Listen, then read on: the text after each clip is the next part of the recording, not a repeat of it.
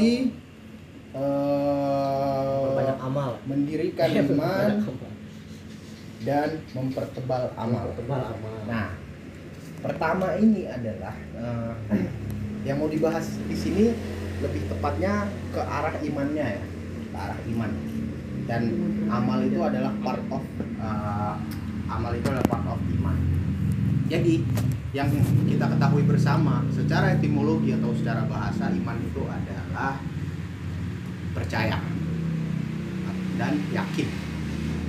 Sedangkan secara definisi menurut para pembesar Islam baik itu ulama, eh, imam-imam mazhab dan para pendahulu iman itu adalah pembenaran yang dilakukan murni dari nurani dan disepakati secara lisan dan diamalkan secara menyeluruh. Itu kalau secara definitif. Sedangkan amal adalah bagian dari pelaksanaan iman yang diwujudkan secara utuh tanpa harap kepada selain makhluk. Berarti kepada pencipta makhluk. Khususnya adalah kepada Allah Subhanahu wa taala. Fisabilillah. Tujuannya seperti itu. Lalu, iman itu erat kaitannya dengan beragam macam aspek dalam sendi kehidupan kita. Yang dijalani melalui proses dan memiliki beragam macam cuaca atau iklim yang dihadapi. Seperti merunut segala macam lika, liku, dan semu. Maksudnya lika-liku dan semu itu adalah mencakup tentang perjalanan terkait eh, cobaan dan juga terkait kegelisahan. Iman itu erat kaitannya dengan hal-hal tersebut. Dan dalam penguatan iman itu setiap hamba Allah Ta'ala harus menikmati beragam macam penderitaan yang silih berganti. Itu akan terus hadir. Karena ujian iman itu akan terus ada. Dan selalu hadir gitu setiap waktu. Dan tan dan datang tanpa diprediksi kita nggak pernah tahu itu kapan datang dan nggak akan menjadi penghalang bagi kita sebagai insan yang kamil manusia yang utuh. Nah, kadar keimanan setiap insan itu eh, atau manusia setiap saat itu bisa berubah-ubah. Jadi kalau misalkan bunglon itu ke beda media atau beda tempat itu bisa berubah warna, iman juga sama seperti itu. Jadi spektrum warnanya atau tonnya itu bisa berubah-ubah, bisa berganti-ganti. Atau juga bisa dianalogikan atau diperumpamakan seperti harmonisasi dalam suatu nada. Itu selalu ada nada sumbang nada yang tidak enak didengar. Loh dan iman itu harus harmonis. Yaitu harus bisa membuat hidup kita lebih indah lebih tenang lebih nyaman lebih berbahagia dan sejahtera tentunya berdaulat ya nah di situ juga ada beragam cara atau metode dalam menanggapi iman. Salah dari sebagian bisa melalui pemberian amalan soleh. Amalan soleh ini yang dimaksud seperti sodako, jariah, eh, apa pengamalan ilmu, dan juga memberi petunjuk selayaknya kita memberitahu arah kepada orang. Sesimpel kayak orang nanya jalan itu kita udah salah satu bentuk kepercayaan kita kepada Allah dan pengamalan kita terhadap diri kita untuk membuat orang tersebut tidak tersesat. Makanya salah satu dosa jariah paling besar adalah menunjukkan arah ke tempat maksiat, tempat-tempat yang tidak baik menurut agama kita dan kepercayaan kita. Karena itu dosanya itu bersambut, akan terus ketarik. Diperbaikinya lewat apa ya tobat nasuha dan dilengkapi dengan ketebalan iman dan kita terus menjalankan amalan soleh. Nah, sekarang di sini eh, untuk forum ini biar lebih dialektis, gue ada beberapa pertanyaan sih untuk teman-teman. Pertanyaan yang pertama dan kita mulai di sini ya.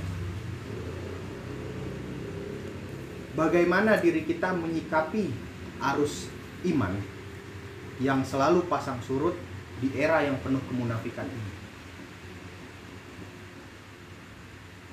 Bagaimana kita menyikapi arus iman berarti gelombang iman yang selalu pasang surut nih nggak jelas di era zaman yang penuh kemunafikan kekafiran kemungkaran ini ada yang bisa ngasih tanggapan biar kita bisa sama-sama diskusi musyawarah malam ini Bayar ulangan ulangan. bagaimana diri kita menyikapi gejolak iman atau arus iman yang selalu pasang surut tidak menentu di era yang penuh kemunafikan, kejahilian, kejahilan dan kekafiran seperti saat ini. Agar iman kita tetap stabil di era yang penuh kemunafikan, bagaimana sih cara kita menanggulangi diri kita? Ya, open. Silakan. Silakan. Gua dah, dari gua. dah. Kalau menurut gua terlepas dari eh, pembahasan agama yang yang tentu pasti kan kita selalu mendekatkan diri kepada Allah gitu. Eh, menegakkan akidah menjalankan semua perintah gitu apalagi sholat. Karena kalau kita perbaikin kita eh, perbaik sholat kita perbaikin insya Allah hidup kita akan menjadi baik itu janji Allah sih di luar dari itu gue menyikapi secara logikanya ya kenapa eh, manusia yang bikin imannya surut itu kan salah satunya kan yang paling utamanya itu kan nafsu ya menurut gua. Nafsu itu itu manusiawi. Kalau nggak bisa dikendalikan ya akan bisa menjadi suatu yang tadi dibilang kemunafikan kemungkaran buat jadi buat maksiat. Salah satu indikator nafsu di manusia itu adalah gengsi. Apa kenapa gue bilang gengsi? Kayak kita kerja. Sekarang. Gimana tuh? Aja Lanjut. Aja, lanjut. Gue ketawa. Gue gue gue tak gue ngeri dipotong sama nenek lu nih pasti nih.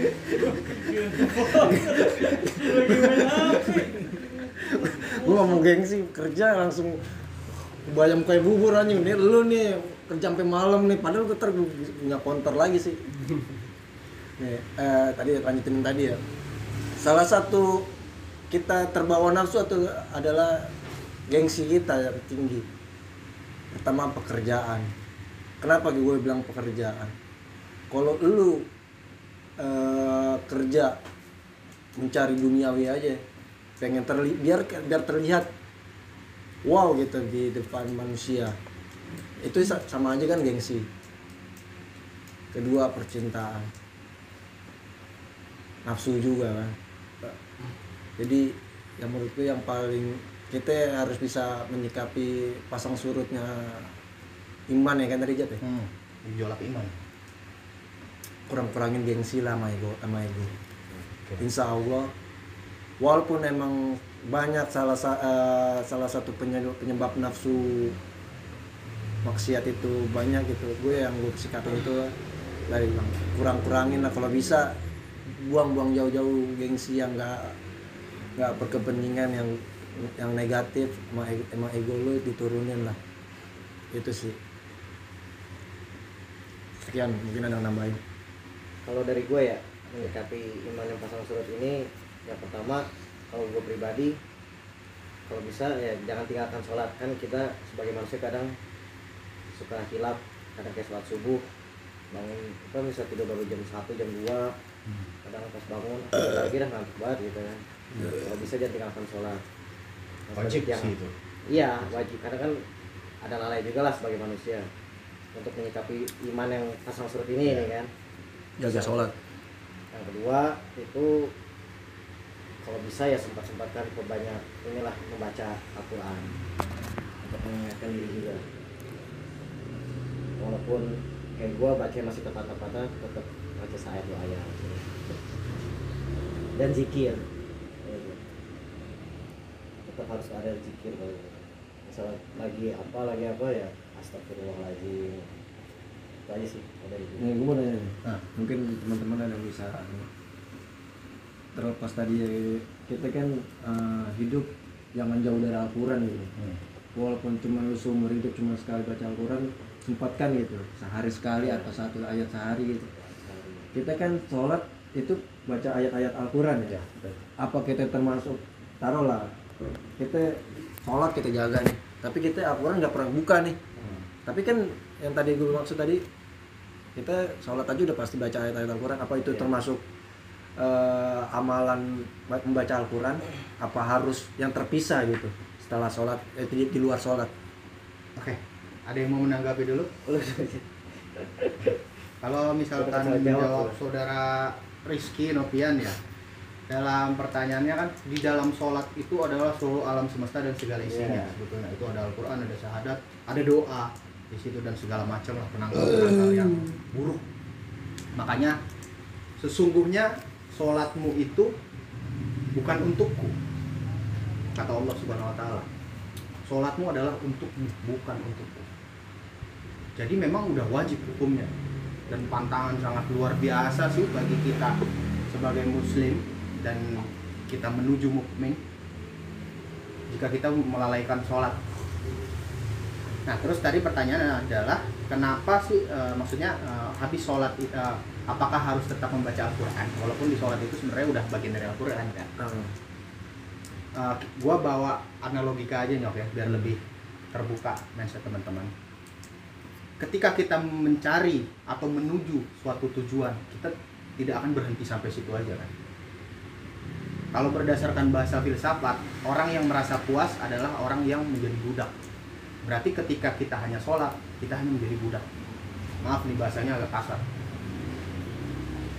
Tapi ketika kita tidak pernah puas maka di situ kita akan melanjutkan dengan membaca Al-Quran dengan menjalankan ibadah sunnah. Ya kan? Sunnah-sunnah muakkad lah seperti kita tahu lah eh, sholat-sholat tahajud, sholat malam dan sholat-sholat ba'diyah, qobliyah segala macam dan itu akan menambah derajat kita sebagai manusia. Dan kita tidak gampang dibodoh-bodohi orang karena semua termaktub dalam Al-Quran udah ada jelas di situ. Masa kita nggak mau sih baca suatu karya yang memang dibuat oleh Allah gitu melalui ajudannya malaikat Jibril yang menurunkan wahyu kepada Nabi Muhammad dan nabi-nabi sebelumnya. Jadi kalau kita baca Al-Quran nih Fred ya alhamdulillah kan kita tahu satu ayat aja udah dapat berapa pahala kan? Iya. Walaupun kita terbata-bata masih kurang tetap baca. Dan lebih seru lagi baca lagi tafsirnya. Yang ada asbabun asbabun nuzul sebab turunnya ayat. Mufasir mufasir menjelaskan. Jadi di Al-Quran itu ada sekelibet kayak semua cerita dari mulai dari uh, Nabi Nuh Idris Hud Lut segala macam itu dijelaskan. Cerita tentang kaum Ad, Samud, Madian semua. Itu dikasih tahu kepada Nabi Muhammad bahwa ini agak agak melebar ya tapi ini buat hazanah aja. Suatu saat sahabat bertanya kepada Nabi Muhammad wahai Rasul eh, adakah cerita di masa lalu terkait hamba yang ingkar? Nabi Muhammad bingung dok ngejelasinnya orang belum lahir secara fisik ya di dunia tapi di Al-Quran nggak ada. Di situ udah udah dijelasin lah wahai Muhammad gitu loh. Kami ceritakan cerita dari generasi-generasi sebelummu terkait kemaksiatan dan perbuatan kemungkaran. Yang di, di- kena banjir lah ya kan? Kita tahu lah semua kan Fir'aun lah atau segala macam. Jadi kalau jawabannya dari gua nyok menurut gua perlu. Kalau misalkan itu wajib apa enggak gimana nurani lo yang ngebuka pintunya? Tapi kalau saran gua kita udah dewasa ya kita udah usia kayak gini ayolah ditengok lagi Al-Qurannya dibaca lagi dibaca tafsirnya insya Allah. Ketika lu udah merasakan senyum di dalam tafsir Al-Quran lu udah ngerasain hidupnya hidup lebih indah dan lebih istimewa menurut gue pribadi yang gue alamin ya. Karena Nabi Muhammad adalah manusia Quran. Jadi kalau kita mau lihat Quran ya Nabi Muhammad. Di, diamalkan pertama iman amal ilmu.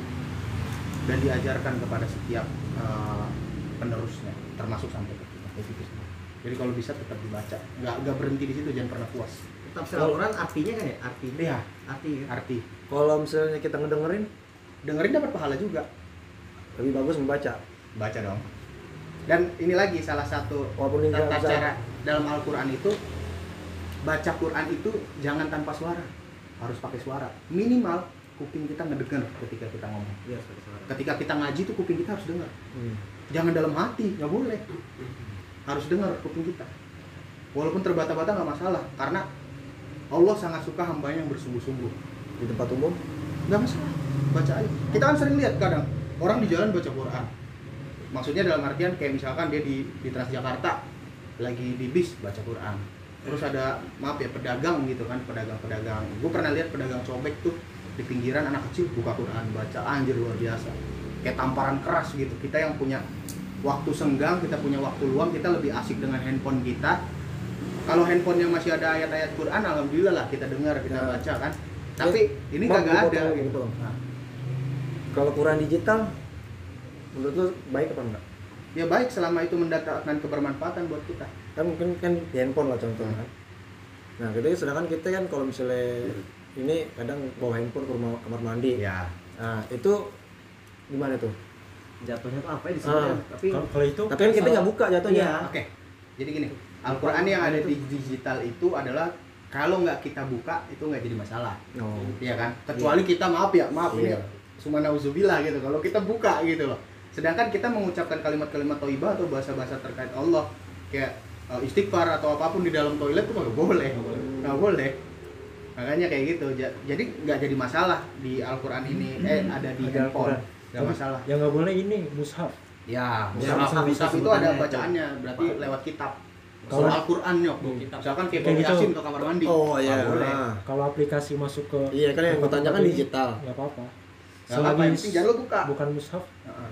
ya mushaf itu. dan jangan dibuka juga sih jadi lebih tepatnya kita beradab gitu loh sama Al-Quran kita punya adab sama Al-Quran jangan adab kita sama bos doang ya sir atau atasan atau orang-orang yang punya pangkat buat apaan adab kita ya ke Tuhan kita itu yang paling penting jadi kayak gitu sih Nyok. semoga bisa jawab sih ya terus posisi HP taruhlah kita download di ya, digital Quran, eh, Quran digital aplikasi kan. Nah, yang kita tahu kan kalau misalnya yang tadi mas apa musaf ya? Mushaf rasanya ya kan harus di atas dada kalau kalau bisa. Pokoknya jangan sampai di minimal rendahan, di bawah jangan pinggang jangan di jangan setara dengan kaki. Ah ya itu misalnya kita kan kadang HP kan kita taruh sini ya taruh ini kayak sini. gini lah HP apa ya, terpengaruh? Nggak Ya, nggak masalah, Selama- tapi nggak buka. selama kita nggak buka Ya. kalau nggak dibuka nggak masalah makanya kan gue selalu wanti-wanti contoh paling sederhana misalkan kayak Yasin nih. Misalkan gue lihat teman-teman kadang naruh di bawah mungkin lupa ya kan. Itu jangan sampai kita harus punya adab sama Al-Quran. Itu harus di atas sini lah kalau bisa. Ini mah lagi sih tapi kalau digital selama nggak dibuka ibaratnya gue mau taruh di belakang Iya, nggak masalah. di belakang nggak masalah kan? Jadi Islam itu mempermudah jangan kita memperunyam keadaan dengan adanya Al-Quran digital kan dia bisa masuk dompet kan eh bisa masuk kantong maksudnya. Jadi biar kita bisa ke mana-mana bawa bacaan kayak gitu sih terus gue menambahkan tadi tuh pertanyaan pendek yang kayak kita perlu nggak sih kalau udah sholat terus itu perlu baca Quran? Ya gue anggapinnya itu perlu nih karena apa? Ya sholat aja kan udah sempurna. Gimana ditambah ibaratnya kayak wajibnya kita udah jalankan. Gimana yang yang pahalanya lebih gitu? Maksudnya hal-hal yang ibaratnya menambah keimanan juga menambah pahala. terus udah gitu apa ya kalau kita udah senang gitu terus apalagi kita bisa mengamalkan. Contohnya kayak kita tuh jadi kayak baca oh iya ya apa yang kita hadapi di dunia ini ternyata udah ada semua di ini. Secara nggak langsung kalau kita ngamalin gitu ya gue sih belum ada di level itu ya cuma kayak oh iya ya ini kan jadi cuman dia sekelibet aja. Karena orang tuh kadang seneng mengamalkan Al-Quran ya gitu semua yang Nah, ada di enggak, dunia maksudnya ini udah ada di Al-Quran bukan bukan pribadi gua bukan ya. Iya. maksudnya kan gue denger ceramah Ustadz Tile tuh. Orang meninggal bakal didatengin. Saya setelah, setelah pemakamannya kan bakal didatengin sama dua malaikat ya kan mungkaran gitu.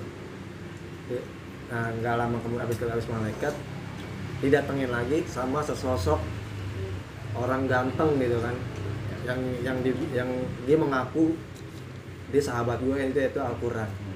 Nah, mohon maaf gitu. Misalnya ada nih mungkin mungkin gitu di dunia ini ada orang yang ibaratnya sholat eh, ini tapi emang nggak pernah buka Al-Quran yang musafnya tuh. Tapi dia kan sholat tuh apa apa dihitung? Sahabat yang kayak tadi Ustadz Ilil bilang tuh Ustaz, eh, sahabat Al-Qurannya bakal mendampingin di alam kuburnya dia apa apa gimana gitu gue yang bingung di situ oke Misalnya jadi taruh ambil contoh kayak orang habis mualaf lah kan mungkin belum belum sempet eh, buka Al-Quran umurnya udah nggak ada gitu dia baru bisa sholatnya doang Siap. Gitu. Mm. Ada yang mau bantu jawab? Jadi gini, kalau misalkan pertanyaannya seperti itu ya, eh, itu memang benar yang dikatakan bahwa nanti ada sesosok makhluk yang sangat istimewa, sangat indah. Itu adalah Quran yang kita baca setiap Hmm. saat dan alhamdulillah mudah-mudahan itu diamalin oleh kita dan dikasih di- dan kita buat ilmu itu bukan cuma buat diri kita tapi buat banyak orang. Jadi itu sangat-sangat luar biasa. Tapi amalan orang itu ketika yang gue pahaman ya nanti bisa dikoreksi ya bisa dicari juga literaturnya ini yang gue ingat aja ketika eh, kita udah di alam selanjutnya memang banyak parameternya banyak parameter. Kalau pertanyaannya tadi adalah eh, orang yang mualaf kebetulan dia mualaf terus nggak lama meninggal Hmm. belum sempat menikmati Al-Quran dia udah meninggal. Tapi jalan dia untuk mencapai mualaf itu udah benar-benar jihad fisabilillah sih. Jadi ada banyak parameter. Kita tahu kan? Contoh ketika mati saat berperang itu jihad ya kan? Ketika mati menolong orang yang kita cintai dan kasihi itu jihad. Bagian dari jihad semua. Terus dengan kita membaca Al-Quran amalan-amalan yang bakal membantu kita di alam selanjutnya kita mensedekahi orang yang benar-benar membutuhkan itu bakal jadi makhluk semua jadi ada banyak jalannya. Ahli apa dia ahli Quran apa dia ahli sholat dan sunnah apa dia ahli sodakoh apa dia ahli ilmu jariah apa dia ahli penunjuk arah apa dia ahli jihad fisabilillah melalui berperang. Banyak jalannya. Intinya walau alam lah ya. Walau alam jadi kita hanya bertawakal urusan langit biarkan langit yang bekerja. Kayak gitu. Pokoknya nothing tulus kita jangan berharap apa pun ibadah kita simpelnya. Kalau gue bahasa gue kayak gini ya mungkin agak radikal ya. Ya gue nggak ngejar surga gue nggak ngejar surga. Mengharapkan sebisa mungkin nggak masuk neraka dan jangan sampai masuk neraka. Tapi tujuan gue ya bertemu sama Allah Subhanahu Wa Taala dan Rasulullah. Karena positifnya ketika bertemu dengan pencipta itu udah pasti nggak mungkin di tempat yang buruk. Karena banyak yang gue lihat fenomena yang gue lihat orang-orang yang mengejar surga itu kelihatan mabuk agama bahkan dia lupa adab dia selalu sombong dia membenarkan ben- benar-benarkan dirinya mengkafir-kafirkan orang lain dan itu menurut gue bukan prinsip Islam gitu loh. Seorang mukmin tidak akan menyakiti orang lain karena dia tahu satu hati yang kecewa adalah penggugur dia menuju surganya Allah. Jadi jangan sampai mengecewakan orang lain dan kita pahamin dan kita maknain dalam-dalam mengganggu orang lain itu adalah dosa besar. Jadi kalau bisa jangan ganggu orang lain juga. Oke next Kayak gitu. Oke lanjut tadi. Dul mau tanya dulu kalau misalnya? Islam nih katanya sih ya bakal masuk surga walaupun ya ini nah itu maksudnya gimana gitu. Oke. Coba dulu. Iya. Jadi Untuk Sayyidah Fatimah, ya. Zaidah Fatimah Az-Zahra yang baru aja milad tanggal 2 Januari kemarin berdasarkan kalender Gregory ya. Hmm. Cuma kalau berdasarkan tahun Hijriah itu berapa Januari akhir gue lupa. Suatu ketika Fatimah Az-Zahra tuh udah tahu kalau Hasan dan Husain bakal meninggal dengan cara tragis. Ya kan? Hmm. Lalu dia meminta kepada ayahnya, Nabi Muhammad Shallallahu Alaihi Wasallam, wahai ayahku, tolong doakan anakku agar tidak meninggal dalam kondisi tragis. Mohon maaf anakku, saya menyimpan doaku satu untuk umatku. Buat cucunya aja nggak dikasih. nah kan ini umatnya jatuhnya kan umat juga Lalu oh bukan Rasulullah nyiapin satu doa yang menjadi syafaat untuk kita semua setelah meninggalnya beliau. Karena satu doa dia yang tahu kan ceritanya Nabi Muhammad pas lagi sholat Ya. senyum. Karena dia bilang umatmu akan bersamamu di surganya Allah. Jadi doa itu yang disimpan sama Rasulullah. Doa satu jagat lah yang dikasih sama Rasulullah buat kita. Makanya semua yang mendapat syafaat Rasulullah berarti yang bersyahadat, tau kan? iya Rukun Islam. Islam ya kan? Membaca dua kalimat syahadat ya kan? Dan sampai enam kan itu. Kita udah dapet mandataris itu makanya jangan sia-siakan. Jangan sampai kita nggak mencintai Rasulullah. Makanya kalau simpelnya kayak kan banyak nih di media media sosial. Lo kalau dikasih satu tiga permintaan nih satu permintaan lah lo mau ketemu siapa? Ya udah jawab Rasulullah simpel ya gue nambahin lah walaupun Terus itu tadi yang pertanyaan penyok kan itu Hasan Husain kan umatnya juga termasuk iya maksudnya itu Ya. ya. tadi kan makanya dipotong Iya. belum sebelumnya nah kenapa itu nggak dikasih karena itu udah dijamin iya udah udah udah sama Allah udah dijamin Heeh.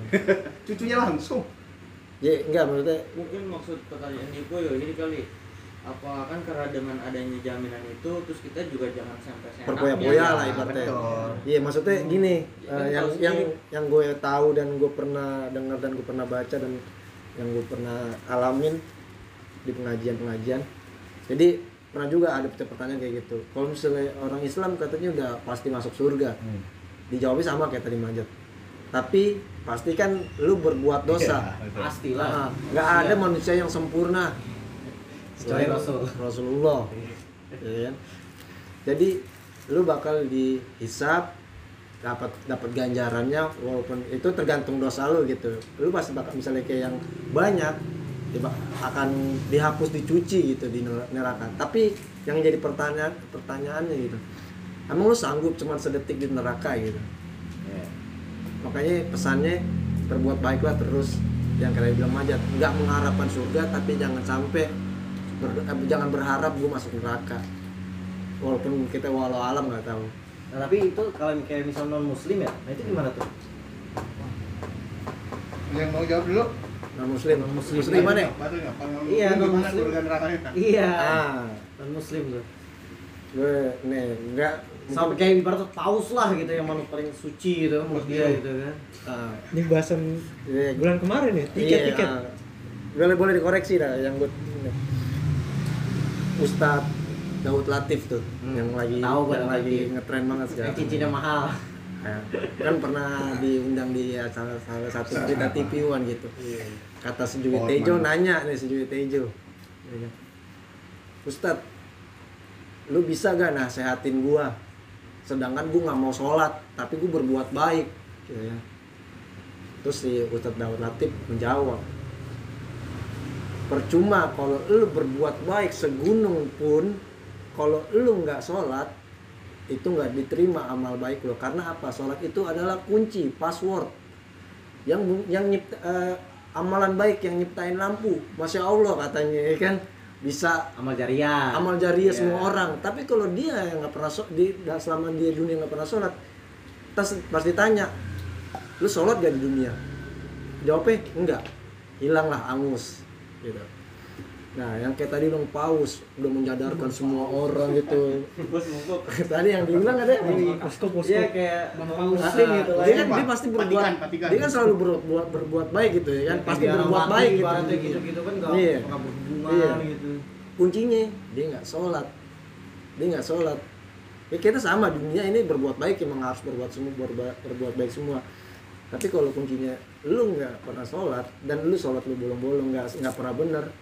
Ya lu nggak sia-sia gitu. Percuma lu beramal eh, satu miliar pun ke Palestina ya kan dengan dalih-dalih kemanusiaan. Tapi kalau lu meninggal eh, sholat lah ya, ya bola alam. Gue nggak tahu ya ganjaran Allah kan yang tapi yang yang dikatakan dikatakan Ustadz itu kan lu sia-sia tapi ya nggak tahu kalau misalnya perspektif Islam perspektif ah.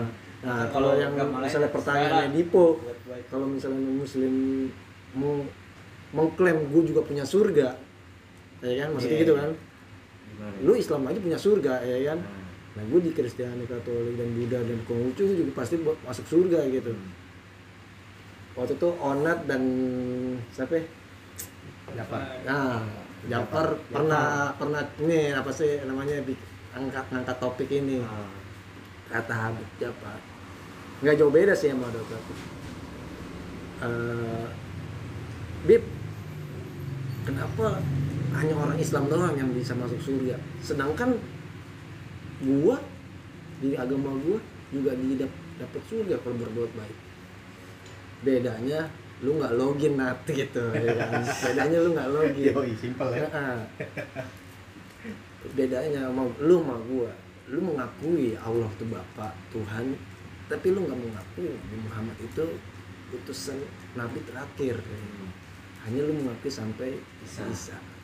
Itu yang bikin yang bikin perbedaan orang muslim dan non muslim jadi kenapa gue bilang eh kenapa eh, umat muslim bilang punya surganya sendiri? Karena di agama gue nat gue udah di dapat syafaat ya kan? Dapat eh, janji itu dari rasul gue sedangkan lu memilih tidak mengikuti beliau gitu.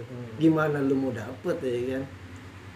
Gue nggak tahu sih kalau eh, Rasul mau menjanjikan surga apa kagak ya kan? Maksudnya kan Iya. dia, dia kan dak ya kan? Dia kan jokes dak ya kan? Maksudnya nggak bisa kayak Nabi Muhammad gak gitu yang nyimpen satu doa yang tadi.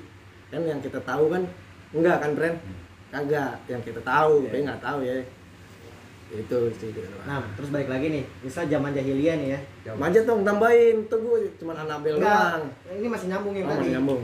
Misal zaman jahiliyah tuh kan ibaratnya agama tuh masih masih apa ya namanya ya? Masih belum inilah tahu banget lah gitu zaman jahiliyah ya. Ini ngomong zaman jahiliyah belum belum, Islam ada. lah ya Iya, belum Islam. Nah, misal orang yang nggak tahu bener-bener nggak tahu ada mak- maksudnya agama Islam belum ke daerah itu tuh. Hmm. Nah, dia kan ibaratnya masih agama kepercayaan tuh. Nah, itu Hmm. gimana tuh nasib orang itu tuh? ya udah nasibnya udah sangat jelas kan syaratnya login kan syahadat kan Hmm. dan mengikuti ajarannya ya kan Iya. berdasarkan nabi yang lagi ngetren atau pembawa pesan the message waktu itu siapa ya kalau misalkan zamannya Nabi Musa ya ikutilah Nabi Musa ada kitabnya Taurat ya kan zamannya Nabi Daud ya Nabi Daud Zabur ya kan ada zamannya Nabi Isa ikuti Nabi Isa Injil tapi yang bener-bener orisinil dari Nabi Maksudnya Dipo ini kali penda- orang kayak maksudnya- orang pendalaman ya. orang pedalaman Oke, nih yang- suku. jadi muslim tuh belum ke daerah itu tuh Iya. dia orang itu tuh belum tahu Islam yang gitu kena loh peradaban ya luar gitu. contoh lah ya zaman jahiliyah ini zaman jahiliyah Iya, Oh, iya. dia jadi bukan zaman sekarang juga kan bisa. iya tapi kan zaman sekarang ibaratnya udah canggih lah udah Oke, oke. handphone gitu Berarti emang belum masuk Islam ke iya situ, udah ya kan? masuk Islam Ya udah, berarti emang tugas dia hanya di dunia aja, Iya. nggak di akhirat. Sesimpel itu. Berarti udah ditunjuk diarahin sama Allah kayak gitu Iya. Sedangkan nggak ada yang ini jahat maksudnya jahat. Nggak ada yang bimbing nggak ada gitu, nggak ada nggak kayak pesan. kita kan kita kan beruntung nih dapat nikmat Islam ya kan. Iya. Nah dia sedangkan dia nggak ada yang mau ngebawa nikmat itu. Jadi kan dia nggak tahu ada nikmat itu. Hmm. Nah apa eh, apa namanya? Maksudnya gimana kok yang dia di akhirat gimana gitu kan? iya maksudnya Sedangkan dia nggak tahu nikmat Islam. Oke, kalau misalkan ngejawab itu, gue pribadi harus butuh uh, dalil ya Iya sih. dan penafsiran. Tapi kalau misalkan dijawab pakai logika ya, kalau Iya. dijawab pakai logika ya memang udah selesai, nggak ada. Ya, bre- Mereka bukan orang-orang yang beruntung. Iya sih, itu benar aja, katanya sesimpel itu. Iya. Bukan orang yang beruntung. Bukan orang yang beruntung. Banget. masalah masalah apa namanya eh, hukumannya kita nggak tahu Ya, alam kita nggak tahu karena apa? Yang bikin dia nggak beruntung juga Allah. Heeh. Jadi kita jangan jangan merasa kasihan. iya Iya kan? Maksudnya kayak eh, apa? Dia gimana nasibnya anjir waktu itu Islam belum ekspansi sampai sana Iya, kan? Belum merucap kalimat syahadat, terus dia agama kepercayaan masih nggak jelas ya kan? Ya udah yang atur juga Allah, friend. Iya. Jadi simpelnya kita boleh pakai logika kita tapi jangan sampai masuk ke ranahnya Tuhan. Karena itu bahaya. Saat man arofa nafsahu faqad arofa robbahu. Waman arofa nafsahu faqad arofa jahilun. Jadi barang siapa yang mengenal Tuhannya, barang siapa yang mengenal dirinya, maka mengenal Tuhannya. Barang siapa yang mengenal Tuhannya, maka bodohlah dia. Jadi kita nggak bakal sampai kenal sama Allah. Kita cuma wajib mengikuti sifat-sifatnya dan uh, apa wujud tidak mbako ya itu. Itu. Kita ya, terus yang wujud tidak mbako irodat ya kan? Wahalafatulil hawadis. Ya itu. Karakter karakternya sifat si- nama-nama Allah udah ada di asmaul husna. Karakter Allah itu ada di ya itu wujud tidak mbako wujud ada tidak mbako irodat ya kan Said mana seperti kayak seperti itu Said Nah tadi gue juga mau ngejawab misalnya yang dibuat tadi agak silap ya mungkin uh, surga dan nerakanya yang pengikut agama di luar Islam pada saat ini tuh seperti apa nasibnya? Ini udah pernah dijawab juga sama Kiai Buya Sakur. Oh, biasa kok. Dia bilang surganya mereka di dunia, sesimpel itu hidup dia nikmat di dunia. Tapi di akhirat yaitu urusan Allah. Karena setiap agama mengklaim surganya masing-masing. Iya. Tapi tujuannya dan kuncinya semua agama punya iman. Ikutin aja. Kalau misalkan iman, iman dan nikmat Islam datang, seburuk-buruk Netanyahu bisa aja dia jadi ulama nanti kita nggak ada yang tahu Iya, akhir hidupnya. Makanya kita memulai hidup itu bisa dari mana pun, tapi mengakhiri hidup tolong prosesnya yang sungguh-sungguh biar akhir kita indah. Ada lagi yang feedback? Kalau nggak dilanjut yang pertanyaan tadi. Pertanyaannya tuh tadi adalah eh, bagaimana kita menyikapi gejolak iman yang selalu pasang surut di era zaman yang penuh kemunafikan ini. Gue boleh jawab. Nah, boleh boleh Tapi dulu nih, bubur apa ini nih? Bubur, ikhlas dulu ya dia kan dari Baik, iklan aja, iklan. Mum- Mumpung lagi ada paket. Mumpung lagi ada paket. Muspot, Jadi kan muspot. Kenceng, boleh. Bagaimana menyikapi iman yang pasang surut di era zaman yang penuh. Eh, kalau gua kan, menurut gua di luar dari eh, jawaban Rizky kan ada sholat, terus ada tipu, baca Al-Quran, zikir segala macam. Kalau menurut gua itu apa ya? Pilih-pilih teman sih. Hmm. Jadi kayak model kayak gini kan kita Circle, ngumpul, circle. ya circle. Kita ngumpul kayak gini. Oke, oke, oke. eh, baru gua mau ngomong. Kita nyari pahala bareng-bareng. terus ya pengen apa namanya? Lebih Tombol, baik lah tombol dari hati lah ya, tombol hati ada lima perkara nih. lebih baik dari sebelumnya. Oh, lu kebaca. Lu lu lu kasih hotspot ya? Ya, lu kebaca Kalau browsingan lu. Nih. Ini people lebih. Lanjut, Pak, lanjut, lanjut, silakan. Kayak kayak gitu kan kita Herbie anjing, pasti masuk. apa ya? Pengen lah kah jadi lebih baik dari sebelumnya gitu Ah. kan. Gue mau kesehatan. Jadi menurut gua itu sama datang ini enggak sih pengajian terus dengerin ceramah-ceramah Ya, kalau ini baca ulama ustaz lah do ya insya Allah kalau kita sungguh-sungguh dengerin ceramahnya bisa memperkokoh iman gitu apalagi kita habis dengerin ceramahnya kita apa namanya Mengamalkan. mengamalkannya gitu kan ya insya Allah bisa lah untuk menyikapi iman yang pasang surut jadi gitu aja Dan gua kalau nanggapin gembol kayak kita berteman sama pedagang minyak wangi lah ya. Bikin tutup wangi kan. Wangi juga Kalau bareng sama pembunuh ikut membunuh kayak kayak gitu. Ngumpul sama orang soleh, alhamdulillah mudah-mudahan ikut soleh. Sama-sama belajar. Gua- Ada yang nanggepin gembol? Kalau enggak bubur langsung. gue nambahin eh Mem, tadi ini jawab pertanyaan gitu kan bagaimana apa namanya Menyikapi. menyikapi. Kalau gue sih tetap jadi diri sendiri kita pintar beradaptasi gitu. Maksudnya kita jangan gengsi di tengah-tengah ibaratnya itu hirup pikirkan kesibukan kita. Kita tetap kalau mau waktunya ibadah dahuluin ibadah. Syukur-syukur nih wilayah kita itu lingkungan kita jadi ngikut. Sesibuk apa pun kita oh dia bisa nih sambil sholat atau sambil duha dulu. Ya insya Allah lingkungan kita tetap ikut. Jadi jangan ya benar juga kata banyak tadi jangan nurutin gengsi. Kadang kalau kayak kita lingkungan anak muda kan kesannya kayak oh sama temen enak nih lagi ada ngumpul. Ah, apa iya. apa ini kesannya kita jadi orang inilah agen perubahan gitu. Ibaratnya uh, di lingkungan kita itu tadinya jadi apa ya ibaratnya yang suatu kegiatan agama dianggap hal yang tabu ya kita sebagai penggerak ayo dong lu cara menyikapi kalau misalnya dianggap religius gitu. Soalim lah Iya, ya. iya. Soalim lu. Kadang iya bener, bener sih. Pendapatnya gimana kita menjelaskan itu kayak Itu- gimana gitu? Si Petang pernah maksudnya bukan pernah. Nah ini biar bubur dulu jawab kan nih Anton nanya ke bubur nih. Ya serang apa? Nah kan ini Ya, feedback, nggak cok feedback. Moderator masih di sini, silakan. Masih kenal Makanya Ya, lu ngaji. jawab, jawab, gua. masih kenal spot Enggak, bukan jawab. Nah, ini kan kayak Feedback feedback. Ada enggak sanggal, ini dong nol. Enggak, enggak. Download, download.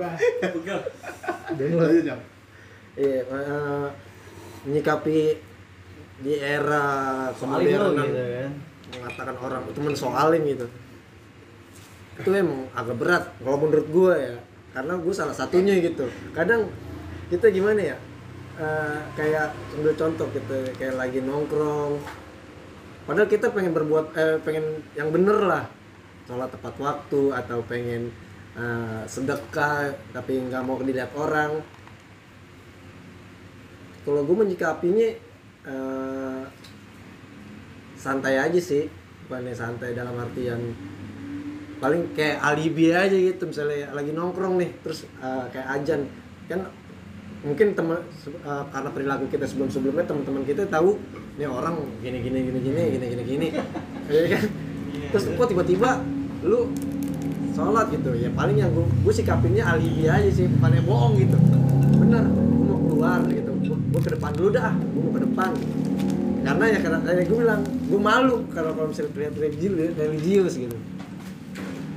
Eh, gitu. iya maksudnya alibi aja. Kalau belum lu, lu, belum- lu belum siap karena kan ilmu lu belum segitu. ya tetap inilah ya iya tetap tetap dijalanin yang hal yang benar ya, tapi nggak mau nggak mau bikin uh, orang lain berbuat dosa karena kita juga ya jangan sampai berbuat dosa.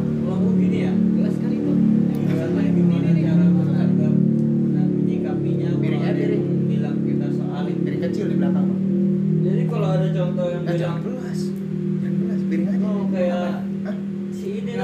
Rajin sholat Buat ini kan bumbu. Bukan. kalau gue balasnya gimana Orang tertarik. itu wajib Gua kira. Bukan. anjing. kita nggak main banyak-banyakan ini kewajiban kita sebagai manusia ya kewajibannya sholat gue gitu kalau ini kan jadi kalau ya orang nanya gitu kan sholat gitu oh, rajin sholat atau gimana kan Oh, enggak, ini bukan masalah rajin apa enggaknya sholat wajib kita manusia gue bilang gitu sih kalau Ya, ada bala-balanya. Nah, gua nangkepin bubur ya. Tadi kan kenapa apa? Kita eh, kalau misalnya waktunya sholat, sholat, jangan gengsi kan, segala macam. ya. Dan Nabi Muhammad mencontohkan, Bren. Maksudnya artian perintah sholat itu kalau pertama kita bawa bahasanya kayak gini. Ketika kita dengan intensitasnya rutin, misalkan kayak rekan kerja, kita sering bertemu, ya kan segala macam, sampaikan dengan kebenaran. Gak masalah, radikal. Islam itu harus radikal. Tapi itu harus preventif mengajak atau enggak gitu? Enggak, ya pakai kiasan, pakai kiasan aja. Makanya kan Iya. setiap muslim itu bersair, pakai diksi.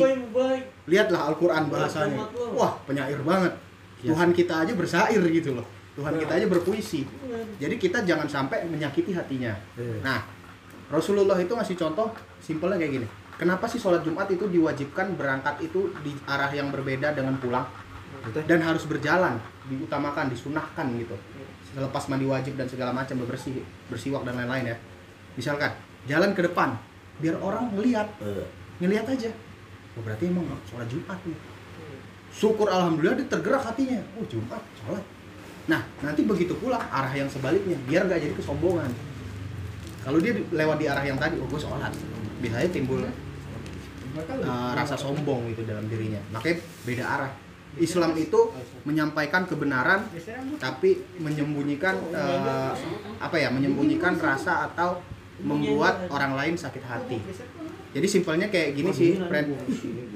Kalau misalkan eh, apa?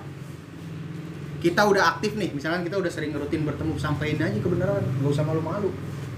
Itu kan bagian dari jihad juga kan. Islam tuh radikal, friend. Radikal banget buat kebenaran. Contoh di kampung kita nih ada yang bermaksiat, langsung aja woro-woro nggak masalah daripada dosa satu kampung. Simple. Kita sekarang terbunuh oleh yang namanya bias toleransi dan hak asasi manusia. Gak ada hak asasi manusia. Yang pertama adalah hak untuk Tuhan. Itu yang pertama. Hak asasi manusia itu adalah pelengkap hak berketuhanan. Jadi jangan sampai dirusak oleh sekularisasi yang terjadi zaman sekarang. Jangan jangan sampai ketika kita menyampaikan tentang bahasa-bahasa Quran, terus orang lain bilang, ah agama mulu, ya nggak masalah. Ya memang kita hidup untuk itu. Dunia ini cuma sementara, cuma bekal sedikit. Jadi selamat berjihad gitu kalau kita udah di tahapan itu. Tapi kita contohin lewat sikap kita ya, jangan kita ngomong Arogan, arogan ya. Heeh. Nah, bagusnya tuh kalau di tengah-tengah lingkungan yang gitu ya sebenarnya kita bisa siar juga ajak yang tadinya ngomong kayak tuh lu so so alim lu so ini nah, lu masih mending so alim dulu lu so kafir udah kafir sok lagi gitu Wah itu ribut tuh. Ngajak aja. Iya, gitu Ngajak aja, ribut. masih mending so alim pengen alim tapi Iya. sudah ada so Ya. dibanding lu udah kafir tapi so lagi Karena ujiannya orang-orang yang berjuang tuh kayak gitu. Dan itu nggak usah dipungkiri, selalu datang nyok. Toh, hal-hal kayak gitu. Oh soalnya lu nggak masalah, udah biarin aja. Yang penting kita ajak ke kebenaran. Kalau dia nggak mau, ya nggak masalah. Gak sholat, ayo sholat, gak sholat, ya silakan. Gak usah ditanggung sendiri. Gue udah ngajak. Toh masuk surga sendiri-sendiri. Ya, lu nggak gitu aja. Tapi misalnya- kalau ngasih taunya lembut sama kasar ya boleh-boleh aja gitu. Boleh. Iya. Tergantung siapa lawan bicaranya. Taruhlah orang yang lebih tua dari kita, adabnya seperti apa? Kan masuk lagi adab di situ. Yang lebih muda dari kita seperti apa? Kalau yang sepantaran ya kita kayak langsung. Sakitan mana ya tangan gua apa di Kalau neraka? kalau dikatain, dikatain soalim jawabnya gini aja gue bis gue nggak bakal mampu menandingi orang-orang pahala ahli surga ahli, Nah, ahli ibadah, ya kan ini kan omongnya kan yang ini kan kakak senior ya kan tapi gue bakal bisa ber- bersaing sama orang-orang pendosa yang menjalankan taubatnya Nah, uh, gua masuk ke Al-Fatihah aja ya. kubunya Anis lu gitu anjing ini dong Al-Fatihah ayat kelima. Berarti kalau misalkan kita mempus, mempu, me- menafsirkan Al-Fatihah ayat kelima, Ihdinas siratal mustaqim. Semua makhluk, semua manusia yang ada di bumi ini berarti semua soalim kok. karena di situ pemaknaan dari asbabun nusulnya adalah Idina sirotol mustaqim tunjukilah jalan yang lurus berarti semuanya nggak ada yang lurus benar nggak? Logika ya. Kita masuk logika menurani di situ. Sekali ber itu syekh tetap masih baca Idina sirotol mustaqim. Terus dibaca. Bahkan kayak kita nih alhamdulillah kita ngaji al-fatihahnya banyak. Jangan pernah bosan dengan al-fatihah. Kuncinya itu sebanyak banyaknya al-fatihah diri orang lain dan yang udah nggak ada di sini sungguh luar biasa gitu. Yang penting jangan ada imbalan dalam diri kita mengharapkan sesuatu yang sifatnya cepat sifatnya singkat sifatnya urgent nggak nggak, jangan kayak gitu. Tapi kalau misalkan kita udah menekankan iman kita perlahan-lahan nikmat iman kita kita nggak akan terburu-buru kok mencapai suatu hal. Alon-alon. Kayak gitu sih. Siapa mau jawab? Jami? Pertanyaan yang tadi ada Ahmad datang pertanyaannya itu bagaimana diri kita menyikapi arus iman atau gejolak iman yang selalu pasang surut di era yang penuh kemunafikun? Kayak filmnya itu ada kan munafikun? Kopi dulu, eh mak kopi dulu. dari gua tambahan aja ya. Tadi gua mau jawab tombol atas soalnya? Nyanyi dulu Bro nyanyi kopi kopi. Rap rap rap. Rapnya aja tapi yang bahasa Jawa Bre Aku harus nyanyi yang remik dong yang remik yang Ku cinta kau. Dulu, ini yang jedak jeduk ya dong ya kan ada yang jedak jeduk ya. Jeje jeje Saya jelasin pengertiannya. Bisa angin angin jahat tuh angin dukan. PLTU aja rap PLTU aja. Gimana gimana Bre nada ya terlepas lagu opik sih menurut gue itu udah tepat lah. Ya di luar itu mungkin gue bisa nambahin dengan di era kemunafikan ini ya benar sih kata teman-teman. Ngaji ibadah ditingkatin. Banyak-banyak perkumpulan yang bermanfaat yang membawa kita lebih baik lagi. Terus next. Oh belum. lima perkara nih? yang pertama baca Quran dan maknanya. Sholat malam sholat malam dirikanlah. Sholat pagi. Ketiga kenapa sholat malam po? Bukan sholat pagi. Tuh itu tahu. Tahu aja apa malah ke DJ aja nyeletuk Bo. nah po. Gak tahu gue. karena setinggi tingginya sholat sunnah adalah sholat tahajud yang tertinggi kelas. Oh, sholat malam tahajud. iya. Sholat malam banyak sholat malam, sholat witir. ya itu kan setelah tahajud pelengkap jadi begitu. Terlepas dari itu semua dari agama menyikapinya pribadi. Kalau gue pribadi ya memanfaatkan canggihnya dunia ini di era sekarang dengan dengan bisa memanfaatkan hal-hal itu bisa nambah pahala kita lebih. Menambah Selain- kadar keimanan ya. nambah kadar keimanan. Mungkin di zaman dulu nggak ada tuh Al-Quran digital ya kan? Hmm. sekarang ada bisa mempermudah kita di mana apalagi sekarang banyak ceramah-ceramah di akunnya kan ngaji-ngaji murotal uh enak. Manfaatin. Dia dibalik dibalik kemunafikan ke tidak adilan kemungkaran pasti ada hal-hal baik juga lah. Teknologi segala macam. Apakah kemajuan. kita boleh gak sih baca kitab agama lain? Boleh nggak masalah. Asal asal mengimani imani iya nggak masalah. Nah itu kan kitab Allah kayak karena udah di kan udah direvisi Pas Zakir naik itu bisa bahas gitu, ini baca kitab. ada nyok kuliah jurusan perbandingan adik agama ada nyok dia baca semua kitab Zakir naik. Apal semua anjir. lalu Islamologi juga ada di Kristen Hmm. belajar kita siap cuk ya, Ini cuk saya tahu lah lanjut cuk apa ya, eh, macuk macuk RW RW kecuk. Pak RW RW RW RW datang belakangan emang RW kalau udah rame udah. Bang Tigor Bang Tigor. Nah gimana? Sekretaris sampein pertanyaannya. Jadi ada kan yang Bang Tigor ya? Bagaimana Karyo, Karyo. Oh iya, Karyo juga ada. yang pasang Yang Padang ya, di Padang. era zaman yang penuh Padang siapa namanya? bukan Mas Karyo?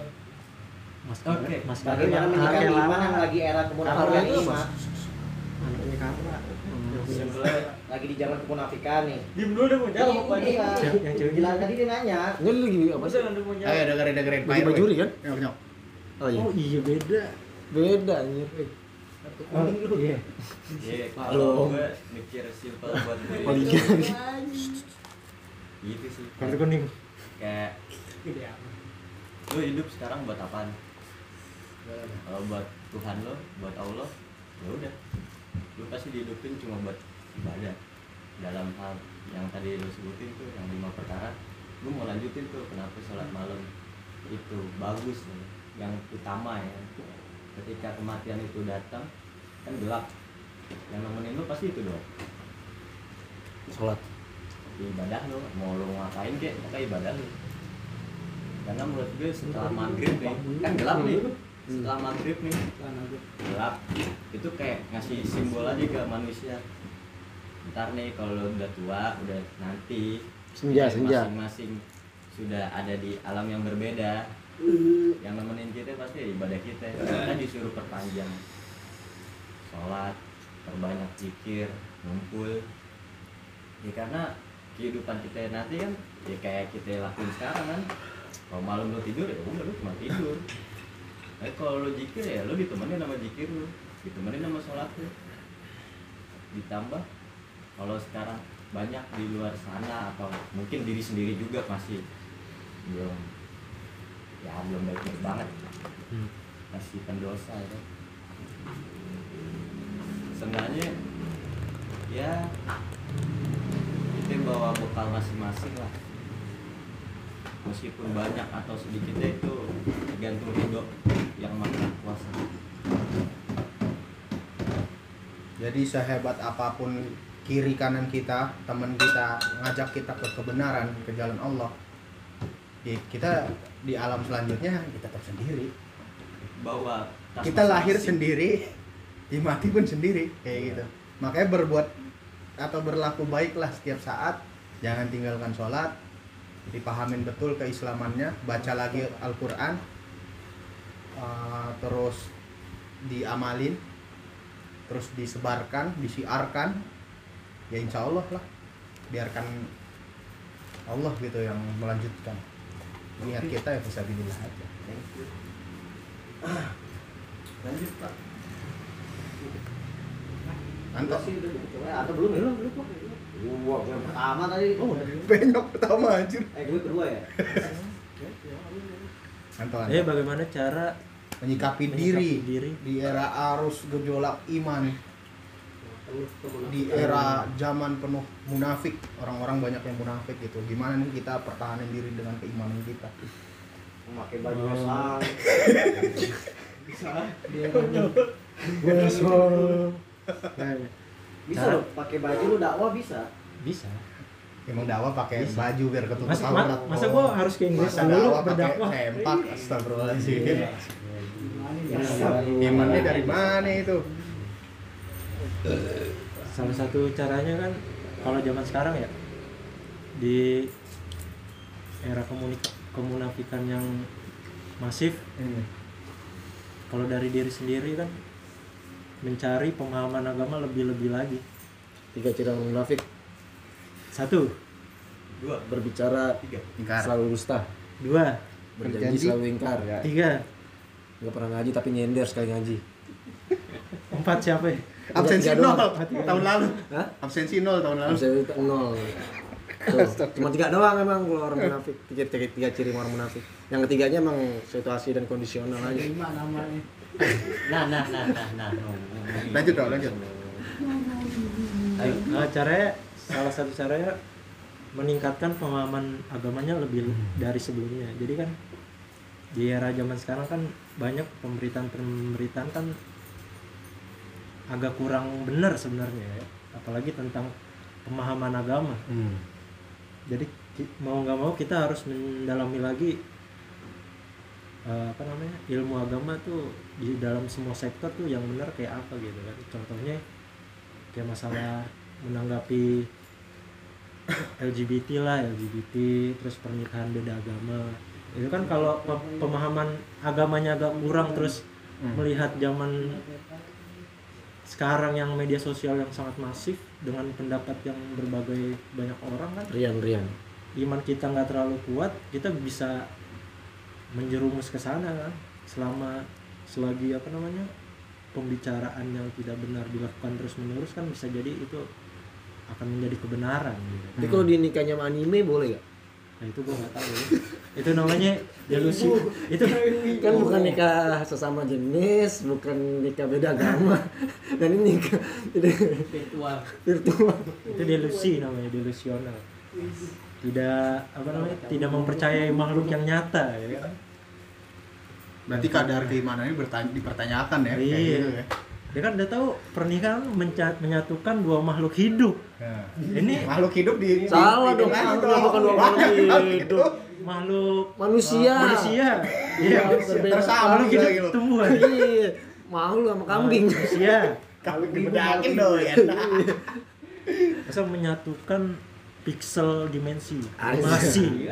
nggak masuk akal. Pernikahan metaverse. Ya. Iya. kotak-kotak dong pixel tuh. Hah? pixel kotak-kotak dong. Iya dimensi dua dimensi. Nyok no pixel. paksa Bisa. Selipit nyatu. jadi nggak untuk Depok nih nggak jadi nggak bisa di ini ya. Gimana gimana? West Ham? langsung kangen Depok jatuhnya. Ah, nggak boleh. Hah? udah. Udah udah. Udah. Lanjut. Ya jadi itu untuk menambahkan kadar keimanan ya harus memperbanyak mempelajari materi-materi tentang agama pendalaman agama yang lebih kan nggak selamanya di pengajian kan di media sosial bisa di YouTube dengar dakwah Betul. jangan nonton yang lain-lain ya kan? Di Instagram cuma lihat joget-joget doang kan? Ada dakwah jangan di skip jangan di skip. Baca. Oh lu gua nggak gua nggak gua nggak ini tuh. yang like like muncul di gue setuju tuh di feed, kalau di feed misalnya misalnya ada kayak yang lu bilangin tadi tuh oke lah joget-joget itu kita kita sam- kesampingkan ya kan. Ada tuh kayak kita lagi misalnya kita lagi scroll scroll media sosial kan. Ada salah satu konten pasti begitu tuh ya kan. Entah eh, ayat Al-Quran entah itu doa entah itu kebaikan yang ini. Pasti captionnya gitu kan. Eh, yang joget-joget dilihat yang kayak begini di skip Eh, bukan ahli apa nih sih Eh, pokoknya Pak, ini intinya lu mau pengen mem- menguntungkan diri sendiri dengan ahli-ahli itu dalil agama. Itu gue gak setuju tuh kalau misalnya yang kayak konten-konten lu harus sebar luaskan kalau lu nggak ngelek lu oh itu lu nggak aminin nggak komen amin lu sama aja menafikan gitu. Tapi itu gue gak setuju. Karena ya kenapa? Kalau kita posisinya kita lagi eh, apa namanya kayak tadi kayak sekarang nih lagi majelis ya majelis. Tapi kalau ini kan posisinya kita lagi bebas gitu. Nggak harus kita mengikuti apa yang kita lihat pas apalagi itu kemauan lu gitu konten lu. Ya mohon maaf bukan lu gitu maksudnya yang kita lagi scroll ya kan? Kan, kan sekarang kan banyak tuh. Cukup Iya kan? sekarang banyak ya. Ya kan? Kayak misalnya tiba-tiba kita scroll ya kan? Ada uh, apa namanya? Orang ngaji lah ibaratnya. Terus captionnya ya kan kayak gini kan uh, jangan di skip ya. Bukannya gua nggak menyetujui pengajiannya eh, suara ayat itu bukan. Karena kita posisinya kita lagi bebas entah itu kita mungkin lagi nggak apa namanya dalam keadaan kotor atau apa ya kan. Ya su- uh, lu mau share atau like atau enggak silakan. Tapi nggak harus untuk mengejat kalau lu nge-skip itu tandanya lu melenceng. Itu yang gue nggak setuju. apaan? Lu dulu dah Eh, terlepas itu menguntungkan satu pihak ya. Misalnya yang punya akun itu Konten, konten. konten Ah. lah ya terlepas itu konten. Menurut gue kalau kontennya baik sih menurut gue oke sih nggak pernah nggak ma- Iya. masalah sih kalau dia untung sekalipun ya. Tapi pertanggung jawabannya gede. Ketika dia mungkin nge-share nge-share yang mungkin yang bermasalah. bermasalah atau enggak dia caption caption. eh, misalnya- menyanggap apa menyetujui nih? Hmm, eh, itu bukan menyanggap dong lu? Ya argumen. Aku menyangka dong. Adu dulu Mangga aja. Aja Ngomong ambil galah dulu. Mangga mangga Catat dulu catat. Gak lu gantian. Terlepas dia untung atau enggak bikin akun yang nge-share tentang agama Hmm. ya. Menurut gue pertama ya itu udah rezeki dia. Terus yang kedua pertanggung jawabannya besar. Ketika mungkin dia salah nge-share atau ada yang ayat terputus atau Ah. Dipelintir ya. Nah, iya. jawabnya gede. Ya itu. Walaupun itu untung ya di Hmm. dunia ya. Misalnya untung nih gue nih kan yang nge-share banyak ya kan. Nah terus terlepas juga dia komen eh captionnya bagikan ini atau apa video joget lo tonton kayak gini kalau tonton. Itu hanya opini dia aja. Iya. Opini dia aja. Iya, itu terlepas yang- tuh dia mau ada ada apa caption atau enggak ya kalau kita mau nonton buat gue ya nonton nonton aja Iya, itu yang gue setuju nih kayak gitu. Tapi yang yang gue setuju tadi itu kayak lu lu nggak nge-share ini lu dianggap melenceng gitu. Nah, ya nah, itu, itu- kan hak kita ibaratnya kan. Ya Itu lu, kurang kurang bijak lah lu mau nge-share ya silakan.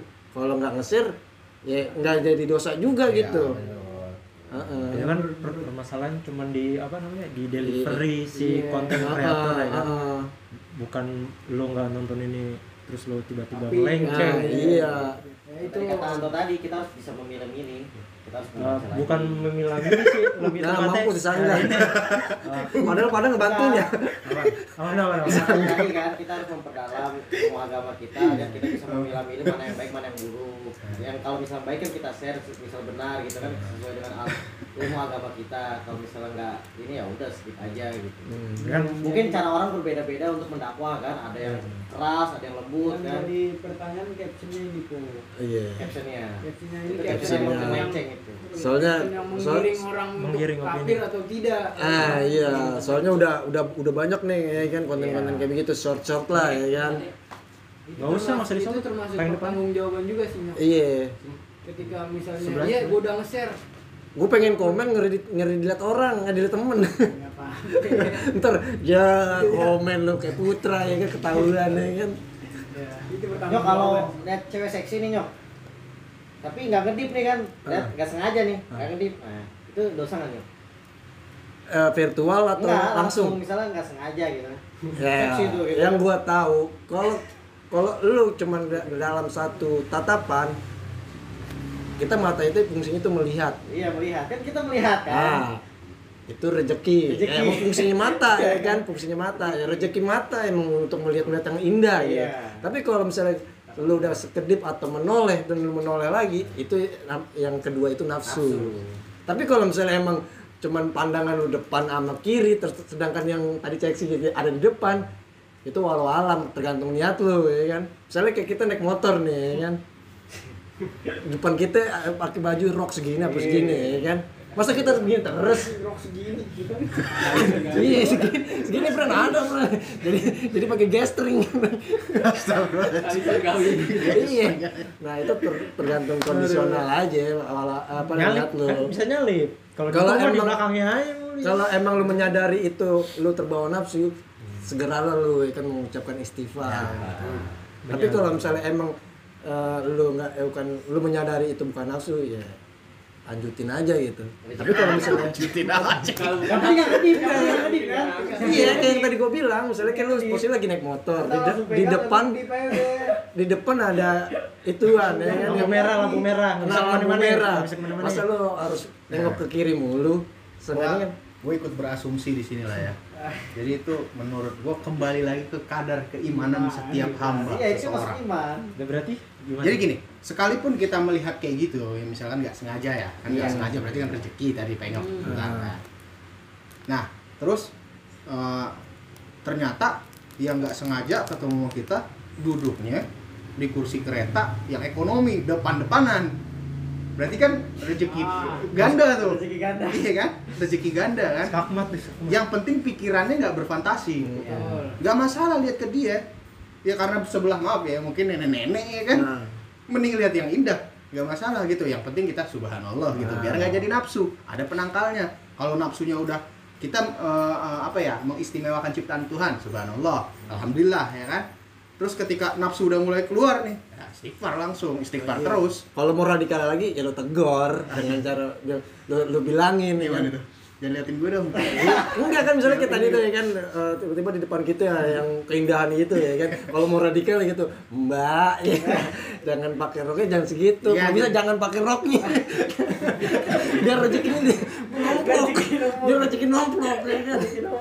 Mas saya Nasrani. Oh, mau gimana lo? mbak bisa pindah ke duduk di bagasi Jadi di kalau di Islam itu ada yang namanya gadul basar. Gadul basar itu yang dimaksud adalah menjaga pandangan, penglihatan. Jadi sebisa mungkin ketika ada hal-hal itu terjadi lebih dari sekali ya, terutama istighfar jangan putus. Zikir itu wajib, ya kan. Kita ada yang namanya nunduk, lebih baik nunduk. Eh ternyata di bawah ada yang bawah, ini. ya itu itu nggak masuk akal dong kalau di bawah ada mini iya dong tengge tengge pas lagi istiqomah di Dia, bawah dia, dia tahu ah, nih orang alim, orang alim nih nunduk. Ya kan, wah gue belakang ya ayo lo bang, ya kan, ayo lo bang. Malah diikutin nama yang dia, breng. Biasa berat banget ambil contoh Droji ke Makassar lah ya kan. Astagfirullahaladzim. bukan Droji bukan Droji Kingkong ya Droji Makassar nih kan nggak menyinggung ya kan nggak menyudutkan satu orang kan kalau Droji Makassar kan kalau ngeliat begitu kan langsung nunduk. Tapi dulu mau duduk-duduk duit hilang pada ya? Diambilin. Oke. Berarti untuk case pertanyaan pertama ini udah lumayan tercukupi lah ya alhamdulillah ya dari dari jawaban teman-teman. Memang itu yang uh, berbuah dari pikiran kita dan dari nurani kita berdasarkan keimanan kita juga. Ya semoga itu akan terus uh, apa ya nggak stop dia akan optimal. Dia akan terus berlanjut kan. Karena iman itu letaknya itu adalah di dalam ruh jiwa raga kita sebagai insan sebagai manusia. Seperti kita tahu ya kan. Dengan kita mengucap kalimat syahadat aja kita udah beriman gitu. Sebagai muslim. Dan uh, banyak hal lain yang terkait keimanan yang kadar keimanan ini pasang surut silih berganti gitu. Seperti iklim lah kayak cuaca. Kita tahu kalau hujan ya bawa aja hujan atau segala macam kan keluar ya biar kita lebih safety. Iman itu menjaga. Iman itu membuat kita aman. Iman itu membuat kita tentram yakin dan percaya. Nah di sini nih selanjutnya adalah pertanyaan yang kedua. Apakah iman dapat berhenti pada pemaknaan percaya atau kepercayaan saja. Tadi kan sempat disinggung sama Dipo terkait yang agama-agama lain di luar Islam bahkan sebelum masuknya Islam kan. Sedangkan kita semua tahu tipu daya iblis itu berbentuk jin ataupun manusia begitu provokatif dalam menafsirkan pemaknaan iman. Jadi pertanyaannya itu gue sederhanain apa? eh, apakah iman itu hanya berhenti pada kepercayaan saja, sedangkan setiap agama memiliki kepercayaan? Bisa ada yang jawab? Kita diskusi lagi kita. apakah iman bisa berhenti cuman cukup dengan kepercayaan Iya, dalam makna kepercayaan kepercayaan apaan dulu nih Kepercayaan berarti kepada Tuhan Iya dong. Apa hanya berhenti di situ saja gitu. Iman itu.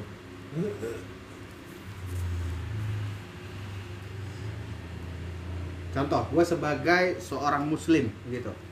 Gue percaya gitu akan Tuhan gue, akan uh, Allah Subhanahu wa taala dan Rasul dan segala macam. Tapi di sisi lain juga gue mengimani hal-hal yang lain gitu. Maaf ya. Mengimani dunia contoh, ya kan. Jika itu lingkupnya kepada Tuhan lagi itu alhamdulillah jadi berkah. Tapi ketika itu mentok di fil hayat hanya dunia kan, yang kayak Abu Ubaidah bilang lah ya kan. Kami mencintai kematian sebagaimana kalian mencintai dunia. Nah, yang dikatakan Abu Ubaidah itu kan mencintai kematian berarti kan mencintai Tuhan karena keimanan dia. Nah, jadi pertanyaannya tadi apakah iman itu hanya berhenti pada pemaknaan kepercayaan atau percaya saja? Berhenti di situ nggak sih? percaya atau kepercayaan? Namanya nggak iman artinya iman kan? Keyakinan. Walaupun lu uh, nggak bisa ditafsirkan secara real tapi gimana ya? Nggak tahu sih buat kata-katanya. Udah ngomong. Susah rangkainya. Iya kayak kita kan kita beriman nih kepada nabi sedangkan kita belum pernah ketemu nabi ya kalau kita, kita- tapi kita dianjurkan mengimani para nabi dan para rasulnya itu apa namanya goib gitu kayak kayak bersifat goib kan Ya itu bisa Kayak jadi kita contoh. misalnya surga kita kan nggak tahu tuh Ah, ah. kita kan belum pernah ke surga atau Iya. ke neraka dan Hmm. kayak Nah itu bisa dijadiin case. Nah dari situ bisa dijelasin. Maksudnya, enggak yang yang gue bingung ini kata-kata lu nih kan apa kita iman berhenti pada kepercayaan Iya, saja. di kepercayaan doang. Yang yang gue maksud ini, tadi yang makanya gue tanya, Hmm. kepercayaan kepada Tuhan Hmm. atau selain Tuhan, selain selain ke Tuhan ya.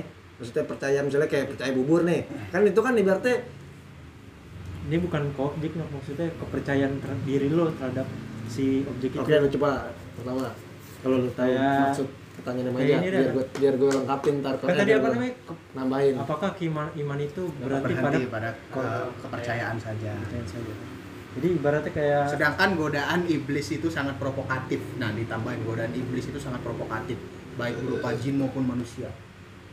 Nah, kan kalau iman itu kan berarti mengimani sesuatu kan Hmm. mengimani eh, apa namanya sesuatu yang dipercaya dalam dirinya kan yang nggak berhenti di cuman di kepercayaannya aja berarti kan di hati. Hmm. dari kalau dia menyadari itu percaya akan sesuatu kan akan berlanjut ke lisan. Ah, betul. Ya dari di- lisan. Lisan, lisan. dari hati ke lisan. Dia mengucapkan bahwa dia percaya akan sesuatu yang dia percaya gitu. Misalnya objek tertentu misalnya mengimani kodo dan koda mengimani apa percaya bahwa apa yang telah ditetapkan itu datang dari Allah. Iya. dari lisan dia berarti setelah mem- apa namanya percaya dari lisan langsung menuju ke perliak- perilaku Oke. perbuatan nah dari perbuatan lah itu produk dari dia mempercayai iman tersebut jadi iman itu tidak berhenti hanya dari apa hanya di di kepercayaannya Ya. saja jadi produk dari kepercayaan di imannya itu adalah produknya perbuatan perlakuan yang Hmm. bisa dilihat teman-teman contohnya kita sholat kan itu salah satu iman apa eh, ya kita yakin sholat itu adalah ibadah Nah, ibadah ini coba gue singgung dari definisi iman menurut para pembesar Islam yang tadi ya. Pembenaran yang dilakukan murni dari nurani dan disepakati secara lisan dan diamalkan secara jasad. Itu. Jadi yang disampaikan Anto itu make sense, masuk. Jadi dia nggak mentok hanya di kepercayaan saja. Dia ada produk yang dihasilkan. Itu seperti apa? Itu Anto udah singgung. Hmm. tapi kalau misalnya gitu kan, statement misalnya kita mengimani Islam lah gitu kan terus kita beribadah sholat misalnya gitu terus kita mengucap lisan kalau emang sholat itu ibadah gitu kan eh, apa namanya pertanggungjawaban yang nanti di akhirat nanti ditanya Cek. nah tapi nanti Tuh, kita sholat kita lakuin tapi produk yang dihasilkan itu yang dilihat oleh orang-orang sekitar tuh tidak apa namanya menampilkan tentang Islam yang itu apa Karena contoh sekarang gini, Sholat Ren. gitu. kalau kita berbicara kepercayaan aja, semua percaya kalau di Islam. iya Tapi Islam yang seperti apa gitu? Hmm. Islam KTP ya kan, kayak gitu. Itu kan mentok di percaya doang deh. Iya, iya. Ah. oh berarti ya jawabannya ya nggak mentok kan Enggak, tapi iya tadi yang tapi sedangkan jin iya memanipulasi Ya, segala misalnya kita udah daya. udah sholat nih, tapi Heeh. kelakuan masih kayak iya iblis gitu gimana? oh iya iya Nah, iya. masuk. Lanjut. Heeh. Mau namain? Iya. terus Tamin, tamin, tamin. kalau ya nambahin lah nambah kalau menurut gue sih nggak berhenti nggak dengan cuman kepercayaan doang ya kayak yang tadi bilang percaya eh, kalau misalnya kita udah mengimani sesuatu akan berlanjut dengan lisannya ya gitu. Berucap. Terus produknya yang tadi Anto bilang dengan gimana kita eh, cara mengimani Tuhan ya kita beribadah ya kan beramal. Itu kan salah satu eh, bentuk bentuk nyata kita mengimani sesuatu kan. Nah sedangkan para iblis apa namanya eh, lebih dulu ada di surga daripada Nabi Adam. Yap. ya kan kalau kata kalau kata orang nih kan. Iblis iblis nggak butuh. Eh iblis eh, iblis nggak takut dengan sholat yang panjang-panjang lu. Iblis nggak takut dengan ngaji yang berhatam-hatam lu. Tapi kalau lu ada satu biji kesombongan di dalam diri lu lu termasuk iblis dan para jin Tapi, tapi, tapi iblis Kalau punya gagasan harus punya ide. Kalau harus punya ide harus punya ya nyalain angin Gak sih, oh angin punya KTP Kalau gue gue tanggapan lah dari gue ya. nyanggal lah Apa dah namanya keimanan Nanggepin penyok. Enggak ya. Oh iya, pertanyaan. gitu. Oke. Jadi eh, kita tuh apa ya lebih ke nggak tahu. Kata gue apa ya? Dulu mengimani sesuatu ya berdasarkan abang Ian dong. uh, objek. Objeknya itu apa? Maksudnya kalau kita mengimani apa namanya Ya, Bang Sopian. produk, produk Allah gitu Eh, bahasanya. iman. Bahasanya ya dari dalil atau apa ya kita harus cari sumbernya. Jadi M- me- me- menyari kebenaran enggak kita cari sumbernya bahwa Kalau yang itu harus di- imani itu bener gak dari awalnya Ah. gitu mungkin dapat dari bukan mencari kebenaran kan? Bukan. Setelah itu ya kalau emang sumbernya bener ya kita cari misalnya dari Al-Quran. Nah setelah kita tahu sumbernya mungkin yang dimaksud manjat itu bukan sekedar Tipu iman daya. lalu apa ya percaya katanya. Percaya saja. Ya emang kalau udah kita tahu dasarnya apa namanya benar dan anjuran apalagi anjuran Allah gitu yang berdasarkan mungkin dari Al-Quran dari hadis. dari hadis atau dari para sahabat yang lihat Nabi gitu kan. Sahabat tangan. Ya wajib kita ilhami. Ilhami itu ya memaknai maksudnya nggak sekedar kita mempercayai gitu. Kalau bisa kita laksanain kita pedomani gitu dalam hidup. Nah syukur-syukur kita bisa inilah bisa sesuai ajarannya gitu kan. Kalau udah mengimani tuh gue rasa sih ya udah lebih udah di atas inilah maksudnya lebih bisa menjalani sesuatunya ya. Dengan benar-benar percaya gitu bukan sekedar hari ini gue percaya besok lupa. Enggak. Hari ini percayaannya besok ganti. Iya besok ini lagi gitu sih. Jadi dia semua dasarnya iman itu kepercayaan. percayaan Intinya cuman- dasar ya. ya berbicara Jadi percayaan itu bisa berbuat lisan, eh apa? Keluar lisan, tindakan, dan lain-lain. dan lo bersepakat jika iman itu tidak mentok di batasan kepercayaan saja sepakat nggak Sepakat. sepakat Iya. terus gimana dari lo kalau nggak mentok dalam kepercayaan saja Ya itu tadi yang tadi dijelaskan anak-anak. enggak maksudnya Kan enggak dong kepercayaan. di runut yang yang tadi tipu daya jinnya lah oke ini kan enggak soalnya kan enggak itu kan hanya terbatas itu tapi kan Iya. sedangkan kayak misalnya tadi bilang lu mengimani Islam kayak sholat. Sedangkan para jin itu juga dulunya sholat. Ya gimana pinter cuy. iya maksudnya itu. Iya. maksudnya gimana tuh tipu daya jin. Iya benar. Sedangkan tipu daya iblis jin maupun manusia itu begitu provokatif. Provokatif. Hmm. Ya, bedanya jinnya sombong, gitu aja. bukan bukan bukan. Yang yang yang sederhana gini ini kan. Terlalu jauh ini. gue mengimani Allah Allah menganjurkan sholat. Ya kan?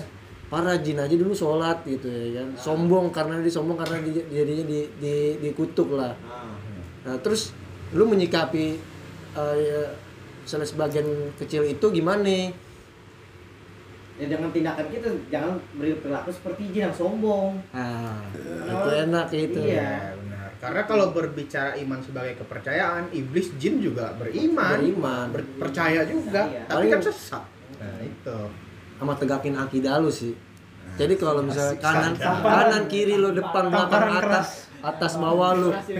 Atas bawah lu udah memprovokasi. Ya lu sholat emang bakal diterima ya kalau misalnya lu bakal surga gitu. iman iya emang lu bakal bisa masuk surga dan dapat syafaat apa ini ini tantang Iya. ya kan Lu aja kagak kalau akidah lu udah mantep ya kan di, di, di hati ya kan apa yang gue perbuatin hanya untuk. Allah ya kan mana balik Ih, balik mana tinggal mau ngepam ya buaya tuh kan Busuk awal lagi, tujuh, aduh. Yuk Oke. lanjutin lu ngomong. Iya, lanjut. Aku tang aku tanggapin. Iya Di itu WA. yang gua bilang. tadi apa mana tadi apa mana? Percaya. enggak bukan yang tadi gua. Lu? Jawaban Oh, gua ini. Tegak, tegakkan. Ah, iya. Oh, tegakkan akidah lu akidah lu harus lu tegakin. Walaupun depan belakang kanan kiri atas bawah lu, lu bilang kalau lu percuma lu ah lu ngapain iman beriman gini gini gini. Tapi kalau akidah lu mantep insya Allah sih nggak bakal goyang. Satu lagi. Itu salah satunya tipu daya jin kanan kiri. Nih jin nggak bakal berhenti sekalipun lu sampai masuk masjid Iya. contohnya Sampai sholat juga ya. niat lu mau sholat nih jin pasti menggoda lu ngapain sholat mendingan tidur Hmm. tapi akidah lu mantep nih jalan kaki jangan lewat sono cepetan padahal dikit, dikit lagi istiqomah apa komat Komat, komat. lalu ikoma. ya kan? Jin ngasut lu nih kan lewat sono aja. Dengan harapan jin lu, lu ngikutin kata jin nih. Iya, nggak taunya dia nongkrong, woi sini mampir. Iya, akhirnya lu jadi apa? Makmum masbuk ya kan? Terus lu akhirnya lu mantep ya tetep ya kan? Lu lu sampai masjid. Jin nggak bakal berhenti sampai lu akhir hayat lu di batu mungkin jin maksud manjat juga gini kali. Jadi kita misalnya datang ke gua nih bertapa lah ya nah dengan maksud tipu daya jinnya itu ya dengan kita memberi seserahan akhirnya kita mengimani. Mengimani itu nanti jin dengan tipu dayanya ya seolah-olah nih padahal cuma ini doang kan tipu daya iblis ya. Seolah-olah kita minta apa di dikabulin gitu kali ya. Gimana? itu datangnya dari Allah juga kayak iya, begitu. cuman kan kita yang disebut apa rezeki apa namanya kalau orang yang yang udah terlena sama dunia dikasih Istiros. istiros ya kan. Biar lu tambah lupa dan lu mengimani itu. Bukan dari jin sih datangnya. Itu dia jin kan- hanya tugasnya tapi hanya di cover dari diri kita juga sih pasti kan. Karena Iya. kita ngebuka itu kan. Heeh. tapi memang balik lagi terkadang kita terlalu munafik bicara apa apa setan padahal kita lebih setan kan kayak gitu. Setan nggak Lu, ngerasa keluar apa-apa. pakai garpu soma ya? Oh, oh. nah gue mau nanya. Apa itu? Hukumnya sholat pakai baju jersey MU Di- diterima kan tuh? Ya sedangkan gue sering banget tuh ya kan pakai jersey MU ya kan? kayaknya yang jawab Habib Jafar ya. Kayak Real Madrid ya kan? Ada ada ada lambang salibnya ya kan? Diterima kan tuh Terus sholat ini nih kalau sholat nih ada huruf di belakang, apa huruf di belakangnya tuh. gue yang jawab berarti. Ah ada tuh baju. that's squad Iya biasanya ada. Kayaknya apa balik lagu ya Iya bisa ada lirik lagu atau apa di belakang baju tuh. belakangnya gue gila gitu Nah, itu gimana itu? nah tanya bumur dong bur Gimana tuh? Katanya gua. Nah, ini moderator lu ya sekarang kayak gini itu kan kembali lagi ya ketika itu ketidaktahuan Hmm. berarti kan eh, karena kurangnya wawasan ya nah itu nggak masalah So, so- sorry tapi ya, bisa bisa Tapi- mengganggu jamaah lain. pasti Iya. iya. Pasti. Itu kembali lagi kadar ke konsentrasi dan Iya, kehusuan sorry nih gue potong pas waktu gue pernah beli baju tuh ya. lu nyanyi Enggak, anaknya mau beli baju Nah. yang ada tulisan belakang. Bapaknya balik kayak bilang, oh bukan baju ini kan Britney Spears gitu ya belakang gitu. Bukan, Partai- ada, tulisan di belakangnya. Gerindra Gerindra. Iya, bisa oh gitu gemoy lah. gemoy oh dia oh dia no gemoy Terus bapaknya bilang, sorry ya. Sorry.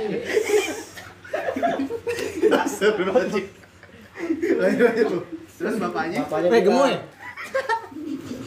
apa sih? Lanjut bu.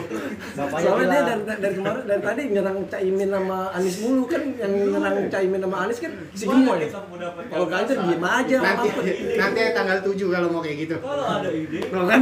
si gemoy kan pertama tuh bisa dia gitu. tadi dulu po gimana tadi bapaknya tuh Iya, bapaknya bilang, jangan beli baju itu nggak sah sholatnya. Oh kata gue kan, Hmm. gue denger nih kan, ini ini orang tua ini banget gitu kan, Hmm. maksudnya gimana arogan lah, bukan arogan yang namanya di, diktator lah gitu kan. berarti dia mau mengejar surga hmm. Iya, gue liat emang jenggotan juga sih bapaknya kan. aku jenggotan Enggak jenggotnya Jenggotan. ini maksudnya kayak wah ini garis keras nih kata gue mesti garis keras iya, nih. label labeling lu Iya. salah satu bentuk ini tuh ketidaksukaan tuh Bu. tingkat rendah paling tinggi genosida soalnya tapi friend gue Enggak sampai keluar statement gitu di tempat umum gitu. Enggak sah sholat pakai kenceng ngomongnya gitu kan. Jangan beli baju itu enggak sah sholat. mungkin Wah, ilmu dan wawasan yang dia terima tuh sampai sebatas itu po. Iya, Makanya menyampaikan kayak gitu kata Nah, ini garis keras nih kata gue nih kan. Nah gimana tuh kalau dari pandangan lu gitu? kalau pandangan Menyikapi gue kayak gitu. ya eh, itu kembali lagi kan. Tujuan orang tuanya memang benar ya, bilang benar. Tapi mungkin penyampaian di hadapan umum secara sosiologis Iya, ya kan. orang-orang bisa menafsirkan yang lain-lain ya ada kalanya bagusnya ya dia ke mana dulu sama anaknya menyampaikan eh, biar dia mengerti gitu. Mungkin pembawaan atau budaya yang dari dalam diri dia emang seperti itu kali di rumah juga. Jadi wajar kalau karakternya kayak gitu kok jadi nggak bisa disalahin juga. Tapi kalau kita yang udah tahu ilmunya ya kan dia nggak usah jalanin itu. Ada juga apa namanya ada orang eh, bapak bawa anak nih sholat ikut ikut ikut berjamaah. Nggak pakai baju yang tulisan pakai bajunya rapi gitu. Tetap diomelin pakai baju koko gitu diomelin sampai ibaratnya diseret-seret. Ikut sholat berjamaah. Ada yang kayak begitu. Karena kenapa? Anaknya cewek. Sorry ya. Sorry ya. Gue kira baju orang.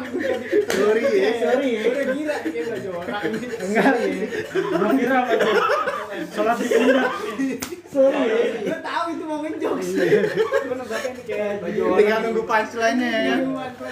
Bela. Tapi serius. Tapi serius. Biasa kubunya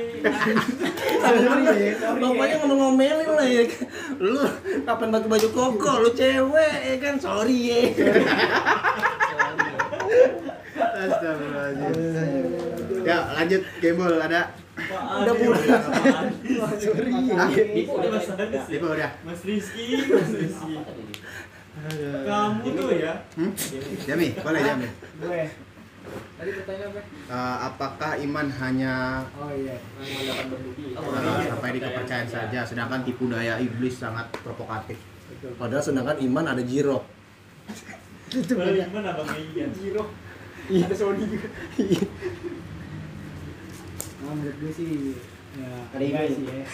Ya, maksudnya jangan cukup berhenti sampai kita hanya percaya aja kalau bisa kita juga uh, menjalaninya Iya, terus juga mengamalkan. memberi contoh juga kepada orang-orang yang mungkin masih belum masih jauh lah walaupun kita masih belajar juga seenggaknya Nah. seenggaknya melihat nih Gue yang yang sorry, Oh, ya. sholat ya kan Ntar tahu tujuh. Dia ngikut sholat ya kan Oh iya debat kedua ya? kita Iya. bisa nggak cuma mengimani tapi joget kita bisa meyakinkan juga sih maksudnya. memberitahu Nah, gitu jadi nggak cuma sebatas menjalankan Debat pertama ya kan baru keluar gini-gini Memberitahu. juga isinya ya. manfaatnya Kayaknya tuh kalau misalnya dia sorry ya jadi the next AFK tuh gue lagi. Ngomong Enggak, sorry. Sorry Sorry. Ya. Sorry ya The next AFK tuh yang wakilnya tuh gue yakin banget tuh ya kan? Tapi Anis sama Maruf Amin kayak Eh, cocok. masih jangan jangan. Eh, jangan. Sebut, jangan. kita nggak bahas itu. Ya, sorry ya. Kalau nggak kayak penjelasannya baru kayak Anis Oke oke, lanjut. Gimana? Jami udah? Nah, jadi eh, tidak hanya sebatas mengimani, tapi kita juga memberi contoh, terus juga apa namanya bisa ngasih tahu lah, maksudnya mengajarkan, memberi contoh ke mungkin anak-anak kecil ya kan, atau mungkin orang-orang yang belum Sunat. terpikir, ya serah deh dong sunat. Yang belum terpikir untuk apa ibadah ya kan belum masih belum banyak paham lah walaupun mungkin ilmu kita cuma sedikit belum banyak tapi kalau kita mengimani ya kan bahwa meyakinkan bahwa ya ini sholat bagian dari ibadah ya kan kepercayaan ya kan ya mulailah gitu. belajar sholat kalau untuk anak kecil jadi nggak cuma kita menjalankan sendiri tapi kita bisa eh, memasyarakatkan gitu ya memasyaratkan masyarakat? Yoi. Tersadarkan. jadi nggak Nah. cuma Ikutin mana aja angin ke mana jangan juga lah Sorry. Enggak juga, enggak jangan ikut angin enggak, enggak, enggak. Enggak bisa. Gak bisa. Enggak bisa. Itu ada gas air mata. Ah, Seru kali ntar kita tanggal 7 nobar nih Iya. di sini Nah, lanjut, berarti ada tanggapan buat saudara Mufti? Kalau nggak ada bisa diteruskan ke Rahmat Jayanto Pak RW. ya sorry. Dari yang Majid bilang betul sih. Dan Dipo juga bilang benar sih kematangan apa ya kematangan dalam beriman. Atau kalau kata Gus Muafik kematangan dalam kegoiban Allah kan nggak kelihatan ya. Meskipun Allah kelihatan. Eh, dan itu bukti kayak pembelajaran kita nggak pernah habis sih. Iya benar. kayak contoh sederhananya. Jadi tawakal Hah? ya mungkin dari dalam ibadah kita kita baru cuma bisa ucap A B C D gitu. Tapi mendalaminya itu benar-benar sampai akar kokoh kuat terus jadi batang jadi pohon jadi daun terus ada buahnya terus bisa dipetik ya. Nah itu sebuah perjalanan panjang kehidupan sih ya. Di mana lo bisa nemuin diri lo? Oh ini nih. Oh mungkin gue harus begini nih. Diimplementasi ini begini nih. Di rumah di keluarga di sosial ya kan? Dan itu butuh kanan kiri tanya jawab karena pasti ada hal-hal yang oh ini kayaknya doi lebih lebih alim nih. Oh ini lebih berilmu nih. Oh ini lebih bijaksana nih. Kita pasti punya lah eh, tingkatan-tingkatan penglihatan kayak gitu ya kan. Nah itu baik lagi tuh. Oh iya. Kayaknya kalau begini gue harus Begono. begono Iya. Buyung. mana sih burah Dari dulu lah Sally. Mas Anies Oke, amat. Jadi gua, gua Sorry. meneruskan yang disampaikan oleh teman-teman ya. Memang iman itu tidak eh, mentok kepada percaya atau kepercayaan saja karena buah dari keimanan seharusnya ya adalah perbuatan, tindakan, amal soleh. Itu harus menggenerasi, semua harus berjihad, semua harus jadi pejuang. Nggak akan berhenti selama kita hidup di bumi ini yang penuh dengan hina dina dan panah ya. Jadi nikmatilah masa-masanya apakah di dunia ini sebagai penghapusan dosa atau penambahan dosa. Bisa jadi mati muda itu karena Allah sayang sama kita atau bisa jadi juga karena emang udah nggak tertolong. Jadi kita bisa melihat dari banyak dimensi gitu berbicara tentang keimanan. Nah, eh, karena begitu banyaknya hal atau begitu banyaknya kata mengenai iman dan amal dalam Al-Quran ya. Hadis dan lain-lain. Sebagai contoh kita merunut dalam kisah perjalanan ya Nabi ya. Pada saat Nabi Yusuf alaihissalam menolak tunduk pada hawa nafsu Eh, ini selayang pandang cerita berdasarkan Al-Quran terutama dalam surat Yusuf ya. Itu dijelaskan pada saat Nabi Yusuf diangkat oleh Al-Aziz sa- eh, raja di Mesir kala itu ketika beranjak dewasa ketampanannya sangat luar biasa dan mempesona sehingga ratu yang bisa dinamakan dan kita tahu adalah Zulaika itu sangat-sangat termotivasi untuk menggauli Nabi Yusuf. Sehingga pada suatu ketika Nabi Yusuf itu dipanggil oleh beliau ke suatu tempat. Bahkan dirobek bajunya dipaksa. Tapi karena kekuatan dan kepercayaan keyakinan kepada Allah Subhanahu wa taala karena takut akan dosa, takut akan murkanya Allah, dia berhasil dan tidak tunduk pada hawa nafsu. Dan di ayat selanjutnya dijelaskan ada suatu saksi dari perempuan berbicara dan berstatement seperti ini. Ketika baju Nabi Yusuf sobek di bagian depan bahwa Nabi Yusuf adalah berdusta dan Zulaika benar. Namun ketika baju belakang Yusuf yang sobek berarti Zulaika salah dan Yusuf yang benar. Tapi karena Zulaika memiliki kekuasaan sebagai istri dari seorang raja, akhirnya Nabi Yusuf dipenjara hanya karena menolak tunduk pada nafsu. Itu salah satu kadar keimanan yang dijalani oleh Nabi Yusuf pada kala itu ya.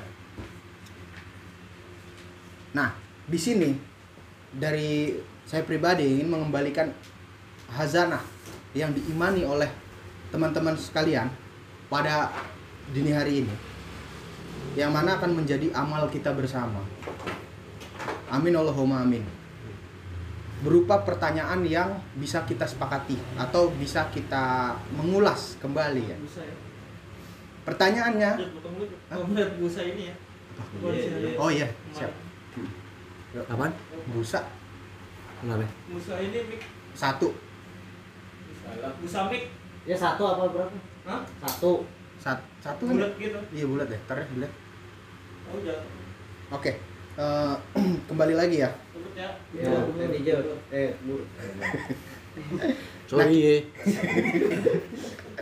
jangan joget-joget di depan joget-joget sampai lubang buaya masuk lubang ntar Astagfirullahaladzim Oke kita kembali lagi kita merawat hazanah bersama ya kita karena kita mengimani gitu peristiwa di masa lampau ya jadi pertanyaannya adalah ada berapa tingkat? Ya ini pertanyaan terakhir aja lah. Yang ini ya kisah atau siroh? Siroh itu kan berarti kisah Eh, sorry ya. Sorry, sorry. hazanah ataupun cerita para pembesar atau eh, para mukmin yang menjadi pengingat kita semua dan tetap stabil kepada iman yang eh, dia anut. Contoh tadi kan gue udah sempat singgung. Contoh peristiwa Nabi Yusuf ya kan kenapa dia menolak tunduk pada hawa nafsu karena keimanan dia kan segala macam. Nah, ini gue berharap bukan berharap ya. eh, ini adalah perjalanan pikiran teman-teman. Cerita, kisah atau hazanah entah itu cerita nabi atau pembesar-pembesar muslim atau mungkin orang yang di jalan ketemu ya kan. Eh, apa sih cerita yang menjadi motivasi kita untuk tetap menegakkan iman. Gua dong, Oke, lanjut, silahkan. gua True story. gua ini fans banget sama Al Fatih sih. Nah, ceritakan. Dia imannya tuh Siapa itu Al-Fatih? Ya, Fatih siapa dulu? Mm. penaklukan Konstantinopel. Anaknya dari raja siapa? Ah, nggak tahu, gua lupa. Dia. namanya. Nama panjangnya Al-Fatih siapa? Siapa ya? Nggak tahu gua. Siapa Jat? Mehmet Al-Fatih. Bin? Mehmet mah bukan itu, cuy. Mehmet kan Turki. Bukan, maksudnya apa Bin sih siapa? namanya? Lupa gue dan juga. Mehmet. Gelar gitu loh, Mehmet tuh. Iya, Mehmet dulu. Gelar. Bukan nama. Eh, gelarnya pengambil seraju. Rahmat. Rahmat, Rahmat. Lanjut, lanjut, lanjut dulu. Gimana tuh? Jadi motivasi lo? Ibaratnya Mehmet Wijana itu. dia kan punya guru. Hmm. Ya ini mah gue sekilas aja sih. Suka denger-denger juga dari si Ustadz Felix kan. Punya guru. Gurunya tuh selalu bilang ke dia ini Konstantinopel nih dari buyut kamu sampai berapa ratus tahun yang lalu tuh gak pernah ditaklukkan. Susah. Susah ditaklukkan. Bukan nggak pernah, udah pernah. Ya kan? Belum pernah ditaklukkan. Kamu bukan udah pernah sebelum Al-Fatih udah pernah. Udah. Udah pernah, Udah. tapi susah. Dulu pas Ali bin Abi Thalib Ah. yang buka gerbang Haibar. Nah, Udah lama banget. Lanjut. yang kisahnya Ma- yang siapa? ya? Yang pedang Allah yang minum racun di, di Oh, raja itu. Hamzah. Eh. Hamzah. Hamzah. Khalid bin Walid. Ah, itu pas pertama. Lanjut. Nah, terus akhirnya ter ini kan di dalam pikiran kan oh, gua harus bisa nih gitu kan harus di zamannya gua ya akhirnya tercapailah itu kan oleh Al Fatih yang berapa ribu tahun ratus tahun tidak ditaklukkan Konstantinopel itu kan imannya tuh ya Lanjut, Iya. lanjut. salah satunya seperti kayak misalnya selalu apa sholat sunnah gitu loh nggak pernah ditinggalkan lagi perang juga sholat berjamaah gitu sholat jumat Yang terbesar. Iya, pernah peristiwa ada. sholat Jumat Iya. terbesar. intinya itu walaupun dia keras ya wataknya ya keras ya ada orang tuanya agak kurang yang buat denger dari cerita Felix Xiao Hmm.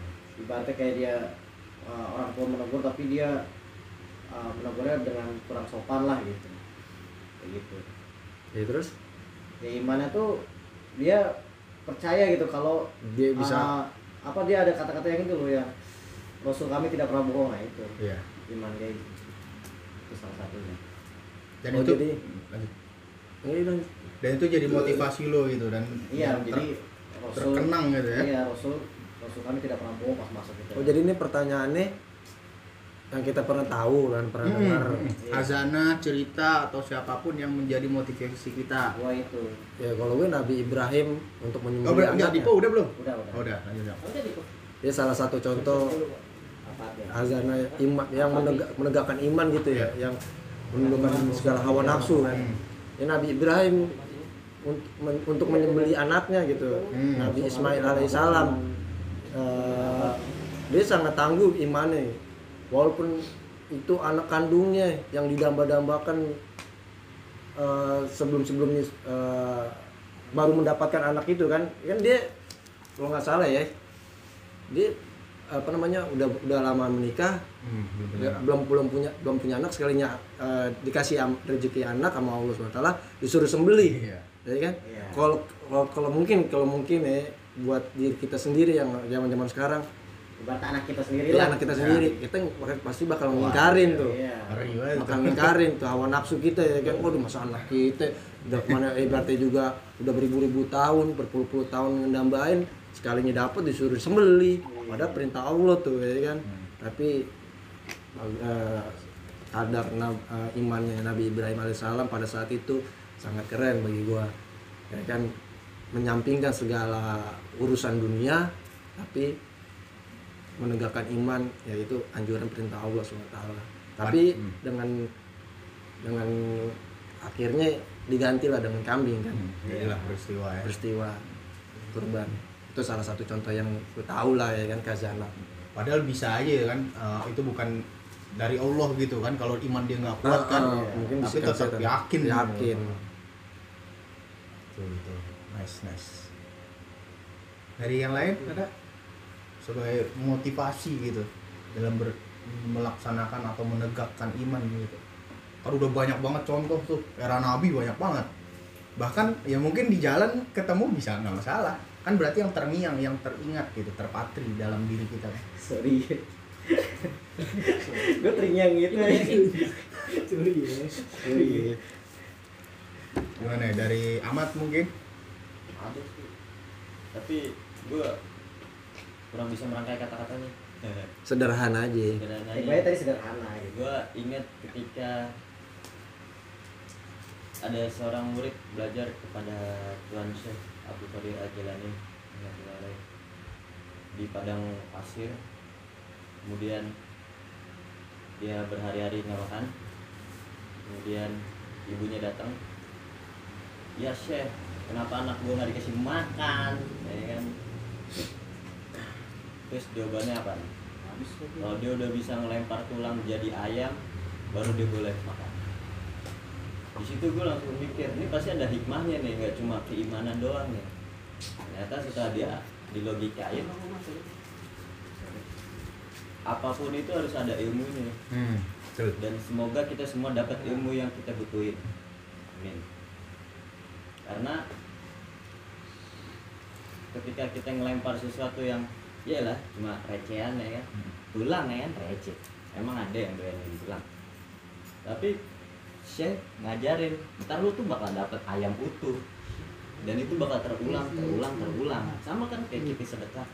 Ya lu ngeluarin ya contoh konkretnya sekarang kita yang ngeluarin bukan ngeluarin uang sih sebenarnya. Teman-teman bersuasembada Donasi. berdonasi ke mana? ke Palestina. Dan itu dipergunakan dengan baik. Dan itu gue percaya itu kayak Allah pasti ganti dengan hal yang lebih baik gitu. Entah itu berupa apa pun itu ya kan? Hmm. karena dari buku yang gue baca dari Gamble ini menarik nih tentang hujan. Hujan itu sama dengan apa yang penguapan dari laut atau dari lautan. Kayak misalkan contoh dalam satu tahun hujan itu sama dengan kuantitas apa yang nguap. Ngerti gak? kayak misalnya di laut nih dunia ini kan seperti gaya laut. Nah Iya. itu nguap nih. Jadi awan. Jadi awan terus turun hujan. Itu sama. Iya. jadi nggak bakal pernah berkurang. Hmm. jadi keseimbangan Allah tuh sampai segitunya loh. Gue kaget tuh. Anjir. kok bener-bener loh Allah maha mengetahui gitu. Allah maha adil ya kan? Pasti ada rezekinya. Entah itu buat manusia buat tumbuhan buat hewan apa yang nguap hilangan. Dan itu jadi awan terus proton elektron bla bla bla bla bla bla. Bla netes lagi jadi hujan. Jadi kayak circle aja. Nggak pernah putus. Bakal bisa bertambah Pak. bakal bisa bertambah gak? enggak Dari- tetap segitu. Nah, kalau misalnya ada yang mandi kan jatuh hujan mandi kan Enggak, bertambah tetap. air. Kan dibilang penguapan semua di lautan. Oh. Jadi semua yang dari laut danau yang kena sinar matahari nguap kan? Nah, itu turun lagi segitu. Nggak kurang nggak lebih. Nggak kurang nggak lebih. Sama kayak ajan akan terus berkumandang Hmm, betul. sama kayak lu ngeluarin lu pasti bakal dapet you take you give you give Iya. you give Oh, di Depok, di Ya. Depok. Oh, udah mulai di Depok nih. Kerasukan Depok. Iya, lagi Abraham Lincoln dikeluarin. Ya, maksudnya, Joe Biden. kalau gua kalau dapet kayak kayak gitu ya sih, apa pun bentuknya ya kan Hmm. gue mencoba untuk mengkaji itu meskipun itu butuh sebulan seminggu mungkin contoh sederhana gini deh ini guru gua deh wali kelas gue Delapan. ah delapan gue denger itu aneh gue denger itu aneh pada saat itu umur gue 16 tahun coba Kelas? deh kamu setiap Hah? Kelas dah intinya. spesifik Enggak. banget Kelas satu ya? 16 tahun kelas satu ya? Lah, kelas 2 ya 17 tahun. Gue lagi ceritain gue dulu bro. Sorry ya. Jangan sorry. jangan yang lain dulu, jangan yang lain dulu. Ya kan? Dia bilang gini. Gimana gimana tuh? Tuh lihat di luar apa? ada ada tukang ya kan benerin genteng panas-panas hujan-hujan. Coba kamu doain. Dia bilang gitu coba setiap hari kamu doain 10 orang yang kamu lihat. Gue ketawa ya kan? Karena gue gak ngerti. Saat itu ternyata butuh lima tahun buat ngerti. Jadi itu kayak sebuah kematangan itu. Sedangkan waktu itu umur gue 16 ya kan? Berarti lima tahun 21 Iya 21 21 akhirnya manusia yang berakal ini insya Allah dikasih tahu tep oh maksudnya gini. Maksudnya maksudnya ketika lu mendoakan orang lu akan balik lagi. Lu doain nih penyok abis ini dapat rezeki bisa sekian. Amin. Nah kan gue nggak peduli itu dikabul atau nggak dikabul. Yang penting gue yakin. Nah perkara lu dapet ya alhamdulillah. Ya kan? Tapi gue cuma yakin doang udah. Sama kayak guru gue ngajarin udah lu doain aja 10 orang tiap hari. Yang lo lihat yang lo kenal yang dekat lu. Sampai akhirnya oh gitu deh juga. Gitu. Nah, itu menurut gue menarik sebuah. Sama deh kayak gue denger di temen gue diangkut nih ini lebih ketawa lagi nih umur gue 15 tahun berarti kelas?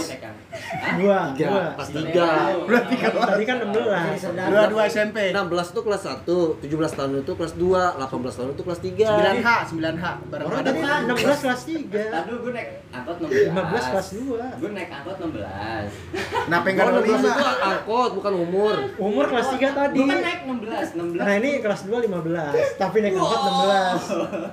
Oh iya, lanjut Lanjut. Sorry, sorry. sorry sorry Sorry. gue naik 16 terus di temen gue dua cewek ya sering ikut majelis. Alim. Mustafa lah kan. Gue cuma dengerin aja kan karena barengan gue cuma dengerin aja awalnya emang dengerin.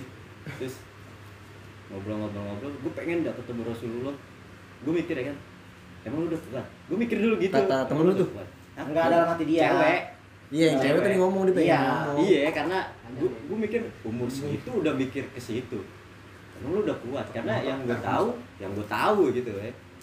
Ya untuk sampai bertemu beliau itu lu power lu harus gede banget. Setara 40 orang, setara 40 eh satu orang setara 40 tenaga kuda. Berarti kan harus kuat banget pikir gue, logika gue waktu itu. Dan gue ketawa. Hmm. Emang bisa. Gak usah dipertonton juga ketawanya Iya, Lanjut lanjut ketawa dong kayak biar lebih nih. Biar lebih real. Biar lebih real. Kan kalau- kalau kalau film ada menangis, hadirkan angkot tertawa. Iya, Kalau subtitle kan ada tertawa. Hadirkan. Berarti kalau nangis Berarti kalau Pas lagi nangis Enggak, maksud gue tuh Tamsil masih paling lewat. Gak usah Kan lu tertawa ya udah lanjut aja. Udah, oh, oh, sorry, Gue juga, gue juga bakal tahu kalau lu Ya, tertawa pokoknya 16, angka 16. Enggak itu lu mau arah ke mana? Ya, Ini nggak malah nanyain jurusan, Tak dulu, tak dulu. Nah terus, Nah, nah terus ternyata butuh satu tahun gue buat ngerti ketika gue lulus. Ketika gue Artinya artinya kayak meskipun kita Gertinya. bukan nggak mungkin sih, bukan nggak mungkin ya pasti.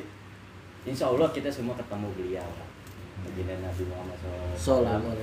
Nah, pasti yang gua jadi poinnya adalah seberapa pantas dan seberapa kuat lu enggak Salon ya, Seven. Salon Seven Seberapa pantas? Seberapa pantas? iya kalau gue mikirnya gitu dan itu menurut gua udah niatan nawa itu yang sangat baik di umur segitu seorang wanita Umur 15 ya? lagi ngobrol nah 16 16 dia nomor naik- 16 naik 16. kan kelas 2 15. Enggak yang per Umur 16. 16 yang suruh doain 15 masa pernah berguna. Tapi gimana sih Tadi dia ngomongin 16 yang suruh doain 10 orang 10 orang Iya. sehari Nah, ini kelas 2 nih. Ini kelas dua, 15. tadi kelas Nah, tiga. yang temen yang ngomong pengen ketemu Rasulullah 15 kan? 16. 16 jauh Bukan 15. Dia naik 16. Tapi gua mau nanya jurusannya apaan belum dijawab ini. Oke, Oke, pokoknya biar biar konkret, biar Iya, biar jelas. biar jelas gitu. Supirnya aja- umur berapa? Tadi aja Supirnya? gitu tuh kan. Sup- Supirnya umur berapa? ya? Supir. Eh, pokoknya intinya itulah ya. Kelas berapa sih? Butuh waktu untuk memahami. Iya, kayak misalkan sekarang ini lu kayak cuma dengerin aja gitu entah Supir tertawa. ketawa-ketawa ya kan. Tapi, aja. Tapi bisa jadi apa pun yang lu dapetin apa kayak pengalaman, apa lu pernah lihat, apa lu ngalamin atau lu udah pernah denger ya mungkin ya itu lagi. Setiap orang punya kematangan kegaiban itu butuh proses gitu nggak kayak tek langsung besok matang. Belum tentu. Bisa jadi butuh seminggu. Oh iya gue ngertinya ternyata butuh waktu sekian bulan misal. Oh ya udah ketika lo mengerti lo lakuin lo amalin lo kasih tahu Nih, gue potong bukan menyanggah, menyanggah? bu- bukan menyanggah, bukan nih cuma bertanya ke teman-teman. Kan banyak gitu eh, yang kita tahu eh, tentang mimpi Rasulullah ketemu Rasulullah gitu ya. nah,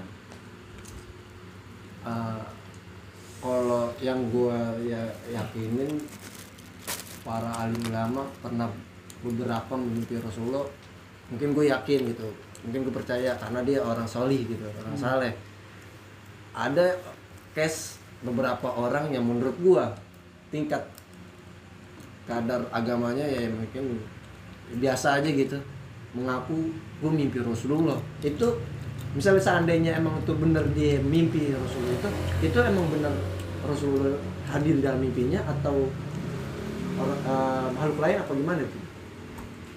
Ada yang mau bantu jawab? nah gue dikit dah tipis-tipis? Dua poin dua Ah, poin Dua poin tuh. pertama Kelas 18 berarti nih. nah dua poin pertama Rasulullah nggak mungkin bisa diduplikat Yes. Iya. yang kedua kita ya berprasangka baik aja friend Iya. Husnuzon, iya husnuzon. berprasangka baik aja karena kan semua ada Kalau tanda-tandanya berprasangka buruk, Suzon. habis. Ini mana bantu gua cuy. Lanjut. gua Udah belum, Mat? Ya, yang poin kedua ya kita berprasangka baik aja Berarti poin kesimpulannya itu bener emang dimimpin sama Rasulullah. ya karena kita sama-sama nggak tahu karena kan ada tanda Enggak maksudnya seandainya kita kita enggak kita enggak memprasangkakan uh, mimpinya dia gitu. Oh, Tapi iya. misalnya uh, walau alam misalnya dia memang bener uh, mimpi bertemu Rasulullah apa itu benar apa makhluk lain apa uh, yang lain gitu. Gua gua Ya, tanggapin dong, dua gua poin tadi itu Taruh lo dari kanan, dari kiri. Ini ini nyambung sama yang pertanyaan sebelumnya tadi. Kelas Tentang- berapa ya? Tentang pas amat kelas umur 12. Masih SMP 7 dong. Kelas 6. Lagi Eden Bangdi. masih di 04. iya Eh 04 ya bukan 03 sampai kutil ya.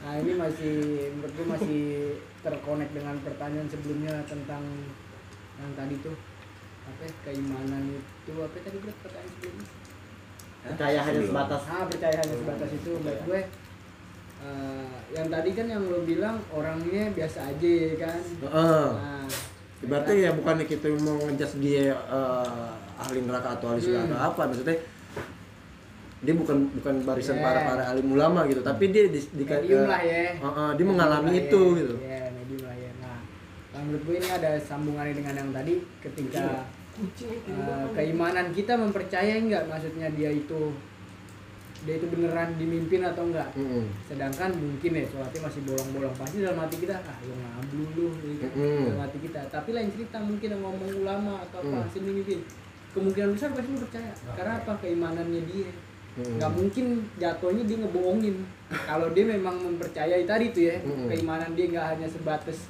bahwa saya menjalankan tapi saya juga menyiarkan gitu maksudnya. Mm. saya bener loh kayak gini nggak mungkin dia bohong.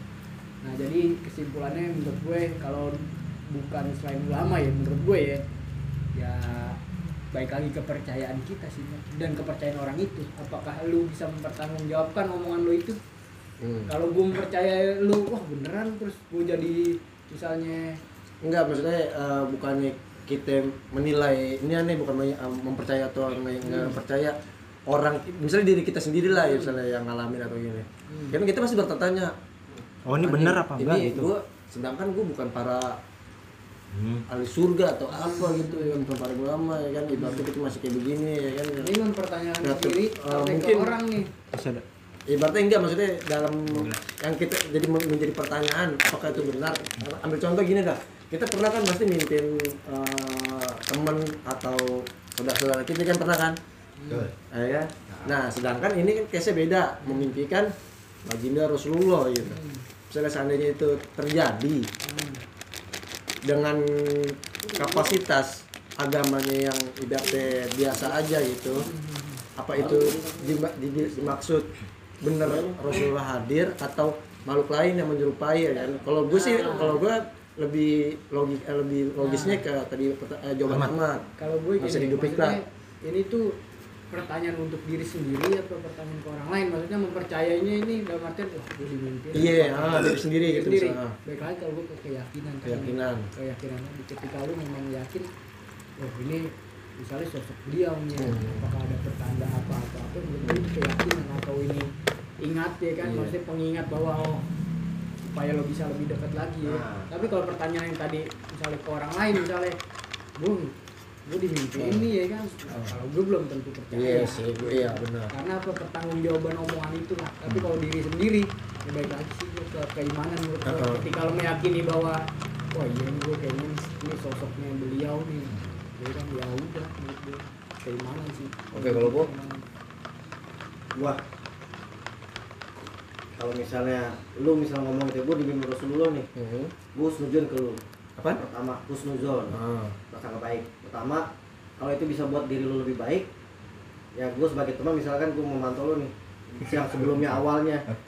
Jarang sholat ini tapi tapi pas lu cerita itu lu jadi lebih cerita sholat ya gua alhamdulillah gitu sebagai teman karena oh berarti dia sungguh-sungguh gitu dengan apa ya dengan misalnya mimpinya yang menurut dia yang diyakini oh, Rasulullah datang ke mimpinya dia itu oh berarti oh, jadi untuk lebih baik lagi dari yang sebelumnya yang dia misalnya nggak pernah puasa nggak pernah ini Hmm.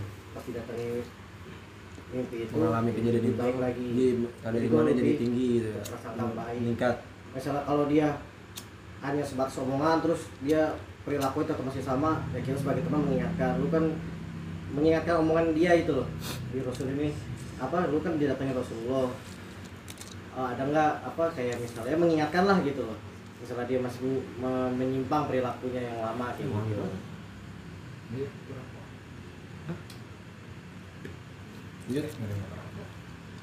kayak gitu. Kembang. apa? Lanjut. ini kurang lebih gitu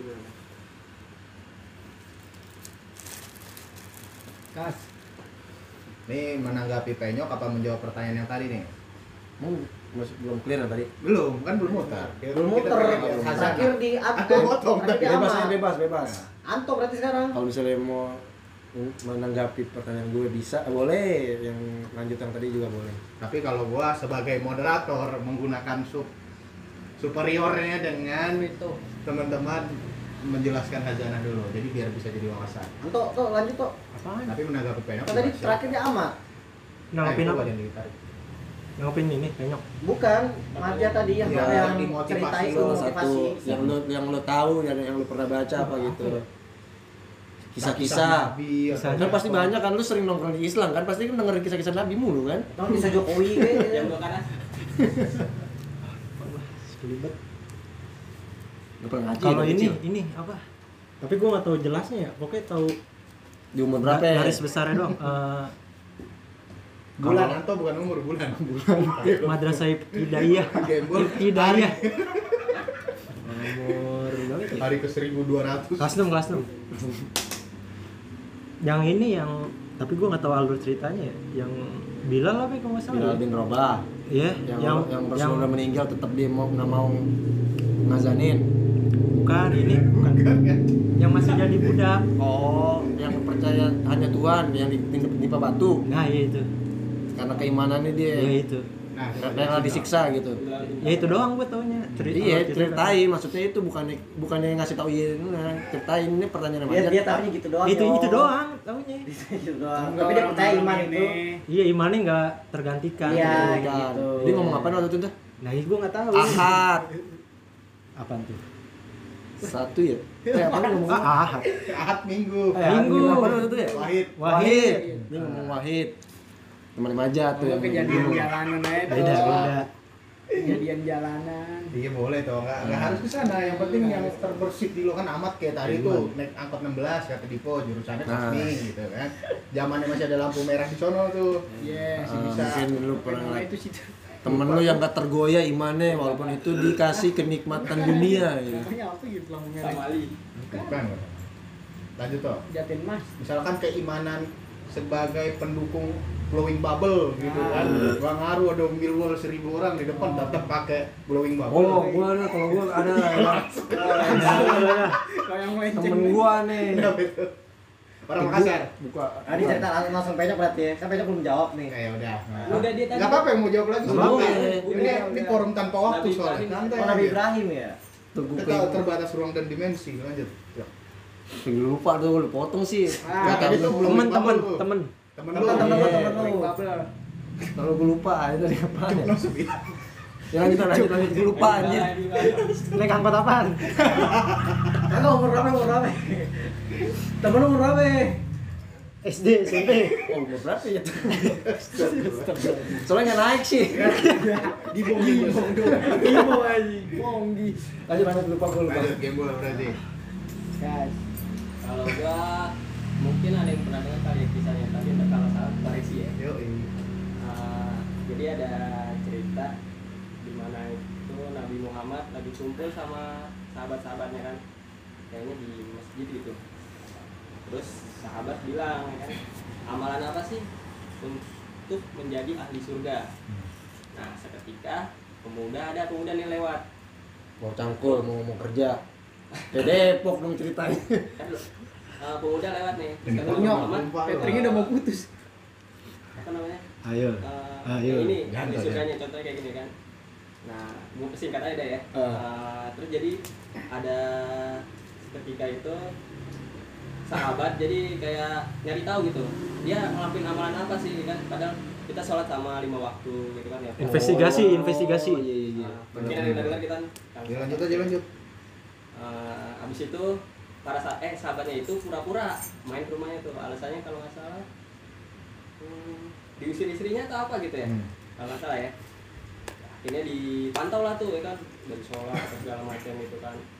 Selama tiga hari itu akhirnya nanya dah tuh eh, sahabat sama yang dibilang di surga itu kan amalan apa sih yang dilakuin sampai-sampai dibilang ahli surga sama Nabi Muhammad itu kan dan ternyata amalannya itu dia setiap mau tidur dia itu selalu makan segala sesuatu yang orang-orang lakukan pada dia gitu.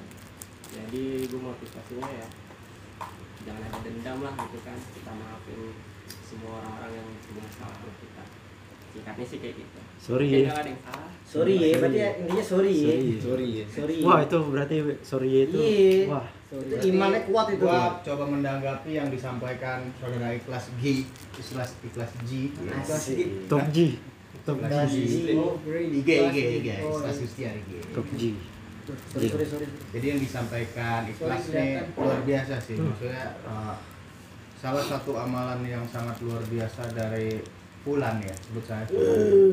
Ketika sebelum tidur dia memaafkan siapa pun yang telah melukai hatinya, mengecewakan dia, membicarakan aibnya, membicarakan dirinya di depan orang lain yang tidak sesuai fakta ya kan. Tapi dia tulus ikhlas untuk itu. Dan itu sangat luar biasa sih memang.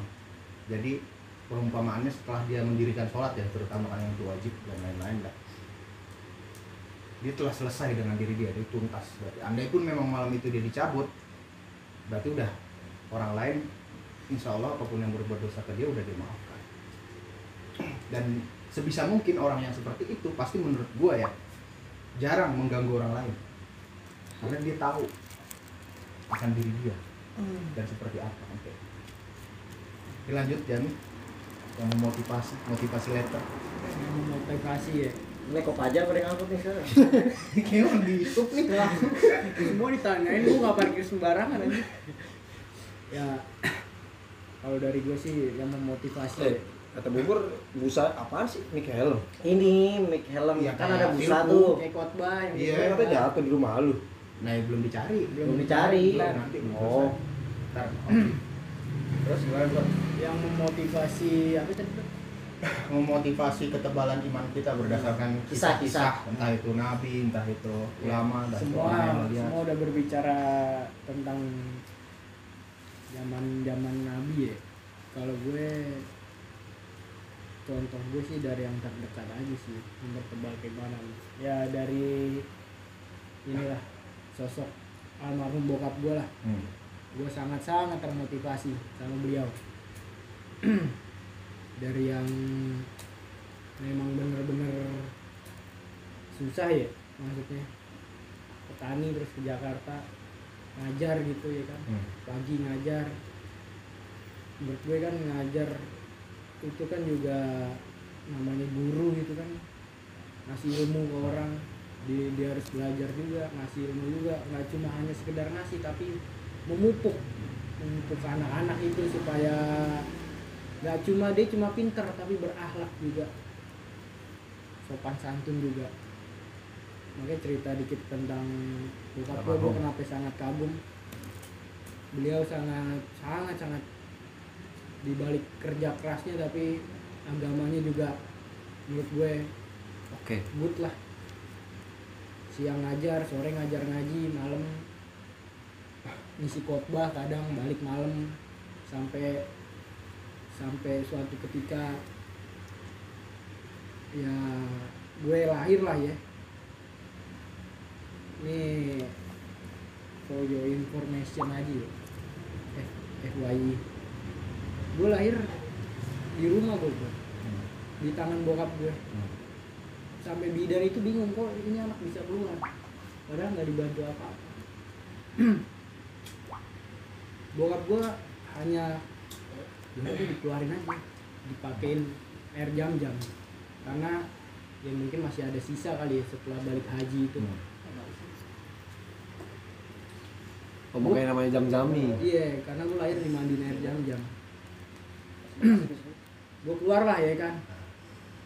Bidan itu pun bingung kok bapak bisa keluarin anak ini? Bokap gue tuh baru pulang Ngajar. khotbah ngisi ceramah kayaknya. Malam gitu ya, puasa makanya sampai sampai di akhir hayatnya pun gue juga dalam hati gue gue kayak berjanji ya maksudnya. Gue lahir ke dunia berkat bukan berkat ya maksudnya. Bantuan tangan beliau juga. Jadi gue dalam hati gue ketika mungkin beliau nanti berpulang gue salah satu yang terakhir yang mengantarkan Oke. Mengantarkan perpisahan dunia dan akhirat. Alhamdulillahnya juga gue jadi salah satu yang terakhir nanti ngelihat beliau itu di mana detik-detik akhirnya itu gue ngelihat sendiri di depan mata gue ya kan? Meninggal hari Senin pas di depan masjid. Ya bukannya eh, bukannya sombong atau apa ya maksudnya kalau memang ada yang sombong Buat jadi atau motivasi. sombong ya tapi ini jadi motivasi sih. Hmm. bokap gue selalu bilang dulu di daerah situ oke orang itu nggak ada yang mau sholat di masjid. Yang rumah lu ini. iya. Gara-gara? Nggak tahu gue memang daerah situ tuh nggak ada yang mau masjid itu. Bokap gue datang ke situ ya kan mesti ngajarin mesti buat pada masjid ngaji ya kan segala macam sampai itu masjid dibangun ya walaupun bukan bokap gue ya tapi ada yang andil ikut andil lah. Salah satu pendiri lah ya. Iya salah satu pendiri. Dan itu lulusan pertamanya itu juga abang gue lulusan TPA situ itu. Tahun 80 berapa gitu. Gue melihat yang motivasi gue ya kerja keras beliau. Bukan maksud gue juga bukan hanya di duniawi ya tapi alhamdulillah masjid juga jadi rame sampai sekarang. Gue kadang kayak apa gue bisa ya maksudnya Mengajak orang. Iya. Bisa. Nggak usah ngajak dulu deh maksudnya gue mau diri sendiri dulu. diri sendiri dulu deh biar orang melihat aja gitu nggak perlu ngajak atau apa. Maksud gue sampai ya gue nggak kebayang aja sih maksudnya apa gue bisa gitu ya. Kayak meninggal kok gue kayaknya ngeliat kalau kayak ya ini pikiran orang awam ya meninggal kalau di film-film kan kayak eh, gitu ya. Tapi gue ngeliat keluar gue ya it- Tenang. it's slow aja. Maksud gue. Gue ngeliatin beliau ya kan. Dia ngeliat ngeliat ke atas ke atas masjid kita.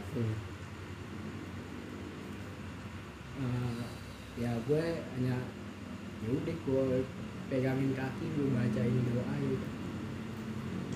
Makanya banyak banget pelajaran dari beliau motivasi beliau selain pasti pertama agama. Gue kedua pendidikan. Kedua pendidikan. Gue dikasih dikasih amanah buat anak-anaknya ya. Udah besar, ya.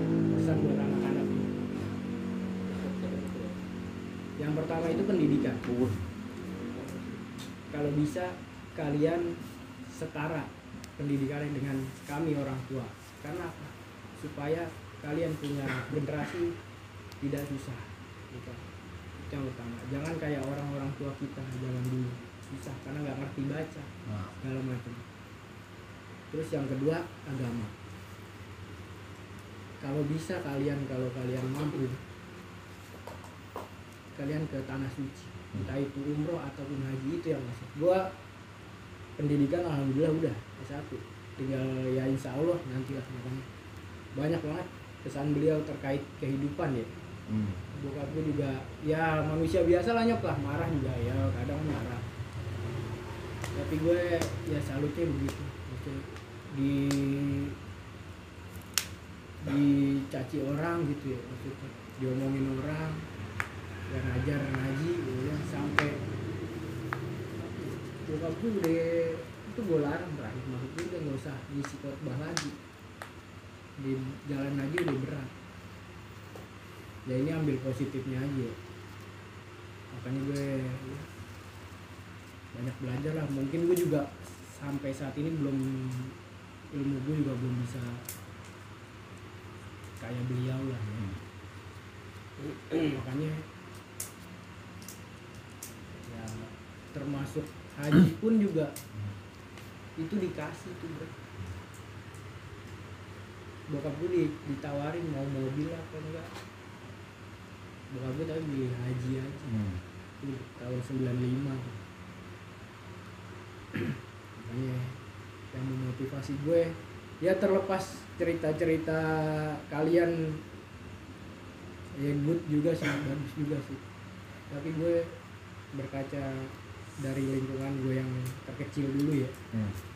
ya dari almarhum bokap gue lah jadi ya begitu lah Ya.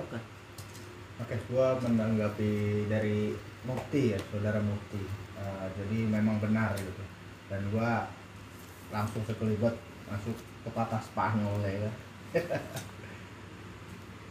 Eh, kehilangan seorang ayah dalam suatu keluarga berarti kehilangan arah dan tujuan. Dan pada saat itulah juga legacy itu harus diteruskan. Untuk segala macam perlakuan yang baik dan ditingkatkan jangan kurang. Karena apa yang diajarkan oleh orang tua orang tua kita itu pasti hal-hal yang baik. Sekalipun ada yang nggak baik itu nggak nggak kita apa ya kita imani itu hal itu jangan diteruskan. Karena apa? Orang meninggal pun yang diingat adalah kebaikannya. Walaupun cuma satu. Sekalipun ada seribu kejahatannya tetap satu yang diingat kebaikannya jadi jadi jangan pernah mengungkit-ungkit suatu hal yang mungkin hilang ya nggak baik lah oleh orang-orang yang eh, telah meninggal ya. Tuh, pertama. Terus ya, kembali lagi ini yang motivasi udah semua ya, udah semua. Eh, kalau gue pribadi untuk motivasi dalam mempertebal iman adalah kalau menurut gue sendiri ya itu sangat banyak khazanah sangat banyak banyak sekali. Dan kita tidak akan pernah puas untuk mencari literatur itu mendengarkan literatur itu dari orang yang berpengalaman oleh ahli ibadah bahkan sekalipun ahli maksiat nggak masalah kan karena kita jangan pernah lihat orangnya tapi lihat pesannya. Ketika itu bermanfaat dan bermartabat buat kita maka kita lakukan dan kita jalani. Gue bawa isu yang paling hangat lah ya kan? Isu yang paling hangat. Kembali lagi ke Palestina ya karena menurut gue sangat luar biasa perjuangan muslim dan mujahid di sana kan? Dikala semuanya tidak mau membantu mereka secara fisik lah ya pengorbanan yang luar biasa gitu. Berarti maju ke medan tempur ya. biarkan mereka yang menjaga tanah Mi'raj. Karena menurut gua iman mereka di sana tuh sangat luar biasa sangat sangat luar biasa. Perintah sholat yang benar-benar kita alamin sampai dunia dan alam semesta ini hancur tinggal mereka yang jaga. Karena tanah Mi'raj berletak di Palestina. Peristiwa Isra Mi'raj terjadi di sana. Makanya Syekh Ahmad Ismail Yasin itu kan salah satu pendiri Al Qasam itu kan bilang biarkan kami menjadi pengawal terakhir tanah Mi'raj ini meskipun dunia ini tidak peduli itu salah satu motivasi ya mungkin yang lagi hangat ya dan kenapa gue pribadi nggak pernah surut untuk Palestina karena mereka bagian dari darah gue juga kalau gue selalu beranggapan seperti itu. Eh, terus eh, ada yang mau ditanya lagi sama teman-teman? Terkait iman? Cukup. Nah ini gue ada lagi dah kalau gitu. Terakhir. Terakhir. Ada berapa tingkatan dalam keimanan setiap hamba? Sebagai contoh ya kan? Uh, muslim itu bagian dari tingkatan iman yang dikategorikan manusia yang beragama Islam. Contohnya seperti bersahadat itu salah satu tingkatan iman sebagai muslim. Kita menyetujui tentang syahadat. Nah pertanyaannya itu uh, ada berapa sih tingkatan iman yang kita ketahui? Nggak apa-apa. Eh, ini sifatnya nggak harus semuanya jawab yang udah terbersit aja sebagai pertanyaan terakhir tingkatan iman yang dialami setiap hamba berarti kan muslim ya. Setiap orang Islam lah terutama. Nah, kalau tadi gue singgung kan sebagai muslim ya iman kita beriman dengan syahadat. Lalu kita kan dikatakan seorang muslim gitu. Ada yang terbayang terkonsep secara pemikirannya? Itu rukun rukun Islam nah coba dijelasin hukum Islam kita sama-sama belajar nih. Rukun iman kali. Rukun Islam rukun sih. Ada rukun Islam ada rukun iman. Rukun Islam berapa? enam apa sih? Lima. rukun Islam. Iya, rukun Islam enam. Iman. Lima. Iman, iman. iman enam. Iman enam. iman enam ya? Oh kebalik. Iman kepada Ini Islam apa iman? iman. Iman. iman enam. Iman kepada Iman kepada? Iman Allah. Nah. Dua Rasul. Hmm. tiga tiga. Quran Al-Quran. Ah, Empat. Ya Ah, Kodar dan kodar. Kodar dan kodir. Eh kodar dan Kodar dan kodar. kodar dan kodar. Lima Hari akhir. Terakhir dari akhir. Terakhir? Tuhan pada malaikat lewat. Iya itu. salah kodar dan kodar itu terakhir. Oh yang kedua Iya, langsung malaikat ya? keempat malaikat. Yang kedua malaikat apa? Kalau nggak salah nih kalau Nah, udah. Oh, pertama sama-sama belajar. pertama Oh, cipta eh Allah. Kepada iman Allah. kepada Ketiga. Allah kedua iman kepada Rasul. i- nabi dan rasulnya ketiga iman kepada kitab suci Al-Quran keempat beriman kepada para malaikat Hmm. kelima beriman pada hari akhir keenam kodor beriman kodor kodar. dan kodar. Kodor dan kodor eh Kodok. kodor mana ada lu? Kodok. kodar. Dan kodar. Nah, kodor itu kodar kan? Hmm, kalau rukun Islam. Sadat sholat puasa puasa zakat zakat Haji. haji bila mampu. Haji bila mampu. Zakat bila mampu. Berarti itu tingkatan iman menurut pandangan lo bro ya? Iya. yang lo ketahui. Nggak masalah. Ada lagi teman-teman?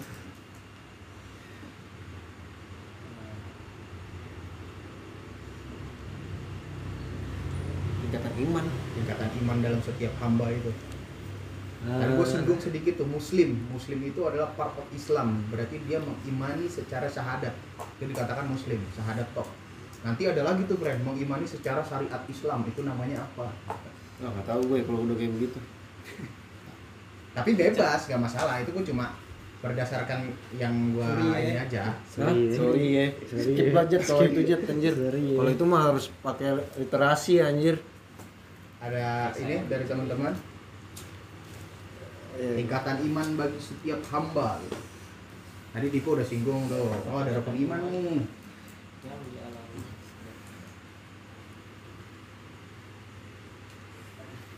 Yo yo. amin Oke, kita sama-sama mengkaji aja lah ya. sundut Karena ini emang agak eh, dan harus fundamental kan. Beberapa yang gua eh, kolek ya, maksudnya gua cari untuk literatur yang gua menyepakati bersepakat untuk itu. Nah, untuk iman sendiri tingkatannya itu menurut Syekh Nawawi itu ada namanya iman taklid yang pertama. Yaitu iman yang didasarkan pada ucapan orang lain umumnya dari ulama tetapi tanpa memahami dalilnya. Jadi kita udah kayak tadi penyok bilang makanya ada simpulannya juga sama Jami yang tadi ngomong ya kan? Penyok bilang kan oh ini yang bicara mimpi ketemu Rasul adalah alim ulama ulama maksur besar. Ya kita terima gitu langsung kan? Kita langsung tanpa, tanpa berhusnuzon dalilnya ya. Tanpa sekat. Nah itu namanya iman taklid. Iman taklid. Nah yang kedua itu adalah ilmu ilmu yakin atau iman ilmu. Berarti pertama itu kan berarti iman yakin gitu loh. Iman aja udah percaya dan yakin ya kan? Ada lagi imannya yakin gitu. Yang kedua itu iman ilmu atau ilmu yakin. Jadi percaya nggak cukup kalau kita nggak pakai ilmu. Bener amat bilang harus pakai akal. Mungkin tadi amat nyarinya lima tahun ya kan? Lewat angkot tamsil. Anjing orang sih bangsat. Buat dipakai sama Josi buat ngemus mulut terus Nah, tingkatan yang kedua itu berupa iman ilmu. Itu iman yang dimiliki seorang hamba dalam menyelesaikan suatu masalah dengan dalil dan ilmu yang dimiliki. Berarti dia berguru. Ber- Dia membaca suasana. Dia mencari eh, eh, sebutannya adalah kesadaran spiritual. Kalau Ahmad tadi singgung sesuatu yang gaib ya gitu, ya itu salah satu perjalanan. Terus yang ketiga itu ada namanya Ainul Yakin. Wah ini luar biasa nih tahapan Ainul Yakin. Pada tingkatan iman yang ketiga itu, iman yang dimiliki oleh seorang hamba yang mau yakini bahwa Allah itu nyata, zat yang nyata. Allah itu ada. Allah itu di dalam surat Al-Quran itu sedekat urat leher kita. Sebegitu dekatnya Allah. Tapi kita jangan menyimpulkan pakai bahasa logika ya. Ini berbicara hakikat soalnya, berbicara sesuatu yang dalam dan tinggi sih menurut gua. Sedekat urat di leher kita. Berarti semua dari kita bagian darinya kan kayak gitu ya. Uh, walaupun wujudnya tidak dapat kita lihat. Berarti lu tingkatannya udah silahkan gitu loh, udah udah. Ainul yakin kan? Dan mempercayai bahwa, bahwa Allah tidak gaib selalu hadir di batinnya batin. Fil ila ruhi gitu bukan cuma di jasad bahasanya adalah ketika dia berbicara itu adalah dari Allah. Ketika dia melihat itu adalah dari Allah. Mendengar dari Allah. Merasa mengucap semua mengecap semuanya dari Allah. Jadi dampaknya apa? Kita bakal gadul basar. Ketika kita lihat perempuan yang tadi dibilang ya kan? Astagfirullahaladzim udah nggak bakal lihat lagi. Karena itu nggak nggak boleh itu merusak ketebalan iman kita. Para hafizul Quran itu nggak akan melihat maksiat sama sekali karena itu benar-benar merusak dan kita hampir lupa tadi lupa kita singgung ya ini fundamental banget ya. Yang merusak iman paling pertama selain nafsu adalah maksiat. Maksiat itu menghancurkan iman sangat luar biasa. Itu cepat banget menghancurin iman dalam maksiat. Makanya selalu dikatakan adalah kenapa sih setiap habis sholat itu selalu langsung istighfar? Ya karena kita tentu benar setiap saat kita pendosa gitu sekalipun kita alim ulama atau apa pun. Dan tingkatan iman yang terakhir adalah iman hakikat jadi iman hakikat itu se- seperti seorang hamba yang hanya melakukan segala hal yang mendekatkan dirinya pada Allah hanya kepada Allah. Inna sholati wa nusuki wa mahyaya wa mamati lillahi rabbil alamin. Jadi bentuk doanya bukan pengharapan lagi Ren. bentuk doanya itu adalah doa hakikat. Bagaimana Allah? Terserah Allah mau menjadikanku seperti apa. Karena aku sudah siap dengan diri ini. Karena ketiadaanku adalah keadaan yang tiada juga. Jadi bisa jadi orang lain adalah bentukku dalam versi lain wah ini mungkin agak berat ya karena memang pas terakhir ini adalah iman hakikat maka dari itu tingkatan uh, iman itu terbagi atas hal-hal itu. Sedangkan kategori iman itu kebagi lagi. Yang tadi gue sempat singgung. Yang pertama itu muslim. Itu ketika seseorang mengaku beragama Islam hanya percaya aja kadar iman pertama itu. Dan terendah kata.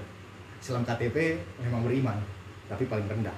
Yang kedua adalah mukmin seorang hamba yang memiliki iman dengan mengkaji syariat agama Islam. Berarti syariat kayak kita bermajelis kayak gini ini syariat. Kita menghargai teman kita memiliki adab kita mengingatkan kebenaran mencegah kemungkaran itu adalah salah satu orang mukmin. Jadi kalau orang bilang lu muslim apa mukmin? Semua orang muslim tapi belum tentu mukmin. Kita coba mencapai ke mukmin. Dan selanjutnya adalah muhsin seorang hamba yang memiliki tingkat keimanan dapat memperbaiki segala perbuatannya menjadi lebih baik. Kita tahu di Islam kita paham hari esok itu harus lebih baik dari hari ini atau minimal setara. Nggak boleh berkurang. Berarti kebaikan apa yang akan kita lakukan besok? Itu udah dipikirin sebelum tidur. Dalam artian secontohnya sederhana kayak gini. Dalam suatu eh, kalimah ya maksud kalimat ulama gue lupa siapa ulamanya bilang ketika ada etikat baik atau hal-hal yang baik di dalam diri kita muncul jangan ntar-ntar. Langsung contoh gue mau sodako jariah mau infak. Ah tarain dulu gajian gak usah. Duit nggak ke mana gitu loh. Langsung aja. Itu salah satu amalan. Itu udah sampai tahapan muksin. Nggak peduli lagi apa yang terjadi di dunia. Harta kita bukan milik kita kok. Iya. ini cuma sementara gitu. Itu tahapan muksin. Yang keempat tahapan nama keduanya ikhlas muklis. Oh. Ya. muklis artinya ngeri loh seorang hamba yang memiliki keikhlasan dalam beribadah. Nggak ada pengharapan. Berarti kan kita berbicara nggak ada surga gitu loh. Jika surga dan neraka tak pernah ada ya kan? Kalau kata Ari Lasso kan Krisya. Eh Krisya. Oh sorry. Dewa. Berarti Sorry, ya. masih pada nyimak. Dewa. dewa. Bujana bukan? Dewa. Hiu, Bujana, hiu. Nah berarti pada tingkatan ini seorang hamba tersebut melakukan segala sesuatu itu visabilillah semuanya buat Allah. Yang kayak pembahasan materi kita yang jihad itu kan sempat kita berstatement di surat Al-Anfal ayat 17 kan? Wa ma romaita is romaita walakin Allah maroma ya kan? Sesungguhnya bukan kita yang membunuh atau menghancurkan melainkan Allah. Berarti gak ada nafsu di situ. Saudara moderator yang bulan lalu menjelaskan ya kayak yang peristiwa Ali atau Umar tuh kan yang mau membunuh musuhnya terus diludahin gak jadi dibunuh. Iya. karena ketika mau dibunuh itu udah nafsu bukan karena visabilillah.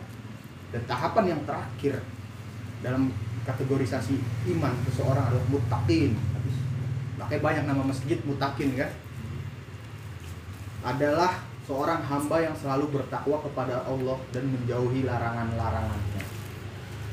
Berarti sebisa mungkin wah ini terlarang nih kemungkaran jangan jangan lakuin. Kita tahu itu dosa. Bahkan kita tahu ya eh, yang kita perkara subhat aja pun contoh ya ini tahapan mutakin itu kayak rokok aja dia masih gak mau pasti. Karena perkaranya halal-halal mana nggak tahu. Itu udah tahapan sampai mutakin. Nah itu adalah eh, hazanah terkait apa yang kita bahas pada eh, malam hari ini ya sampai pagi. Dan gue mau mengambil kalimat dari Allah. Yang kebetulan ini adalah dasar dari kenapa dari dari mana tema ini bisa terjadi. Karena alhamdulillah bagian dari perjalanan spiritual juga dia bisa hadir sendirinya dengan judul ini. Karena saat ini eh, gue secara pribadi ya secara pribadi semoga nggak jadi ujuk mulai memberlakukan tiada hari tanpa Al-Quran Dan semoga udah alhamdulillah berjalan dari tahun lalu. Dan apa yang mudah-mudahan apa yang sempat keluar dari pikiran atau dari ucapan gue itu adalah milik Allah. Karena memang tafsir dari Al-Quran itu sangat luar biasa.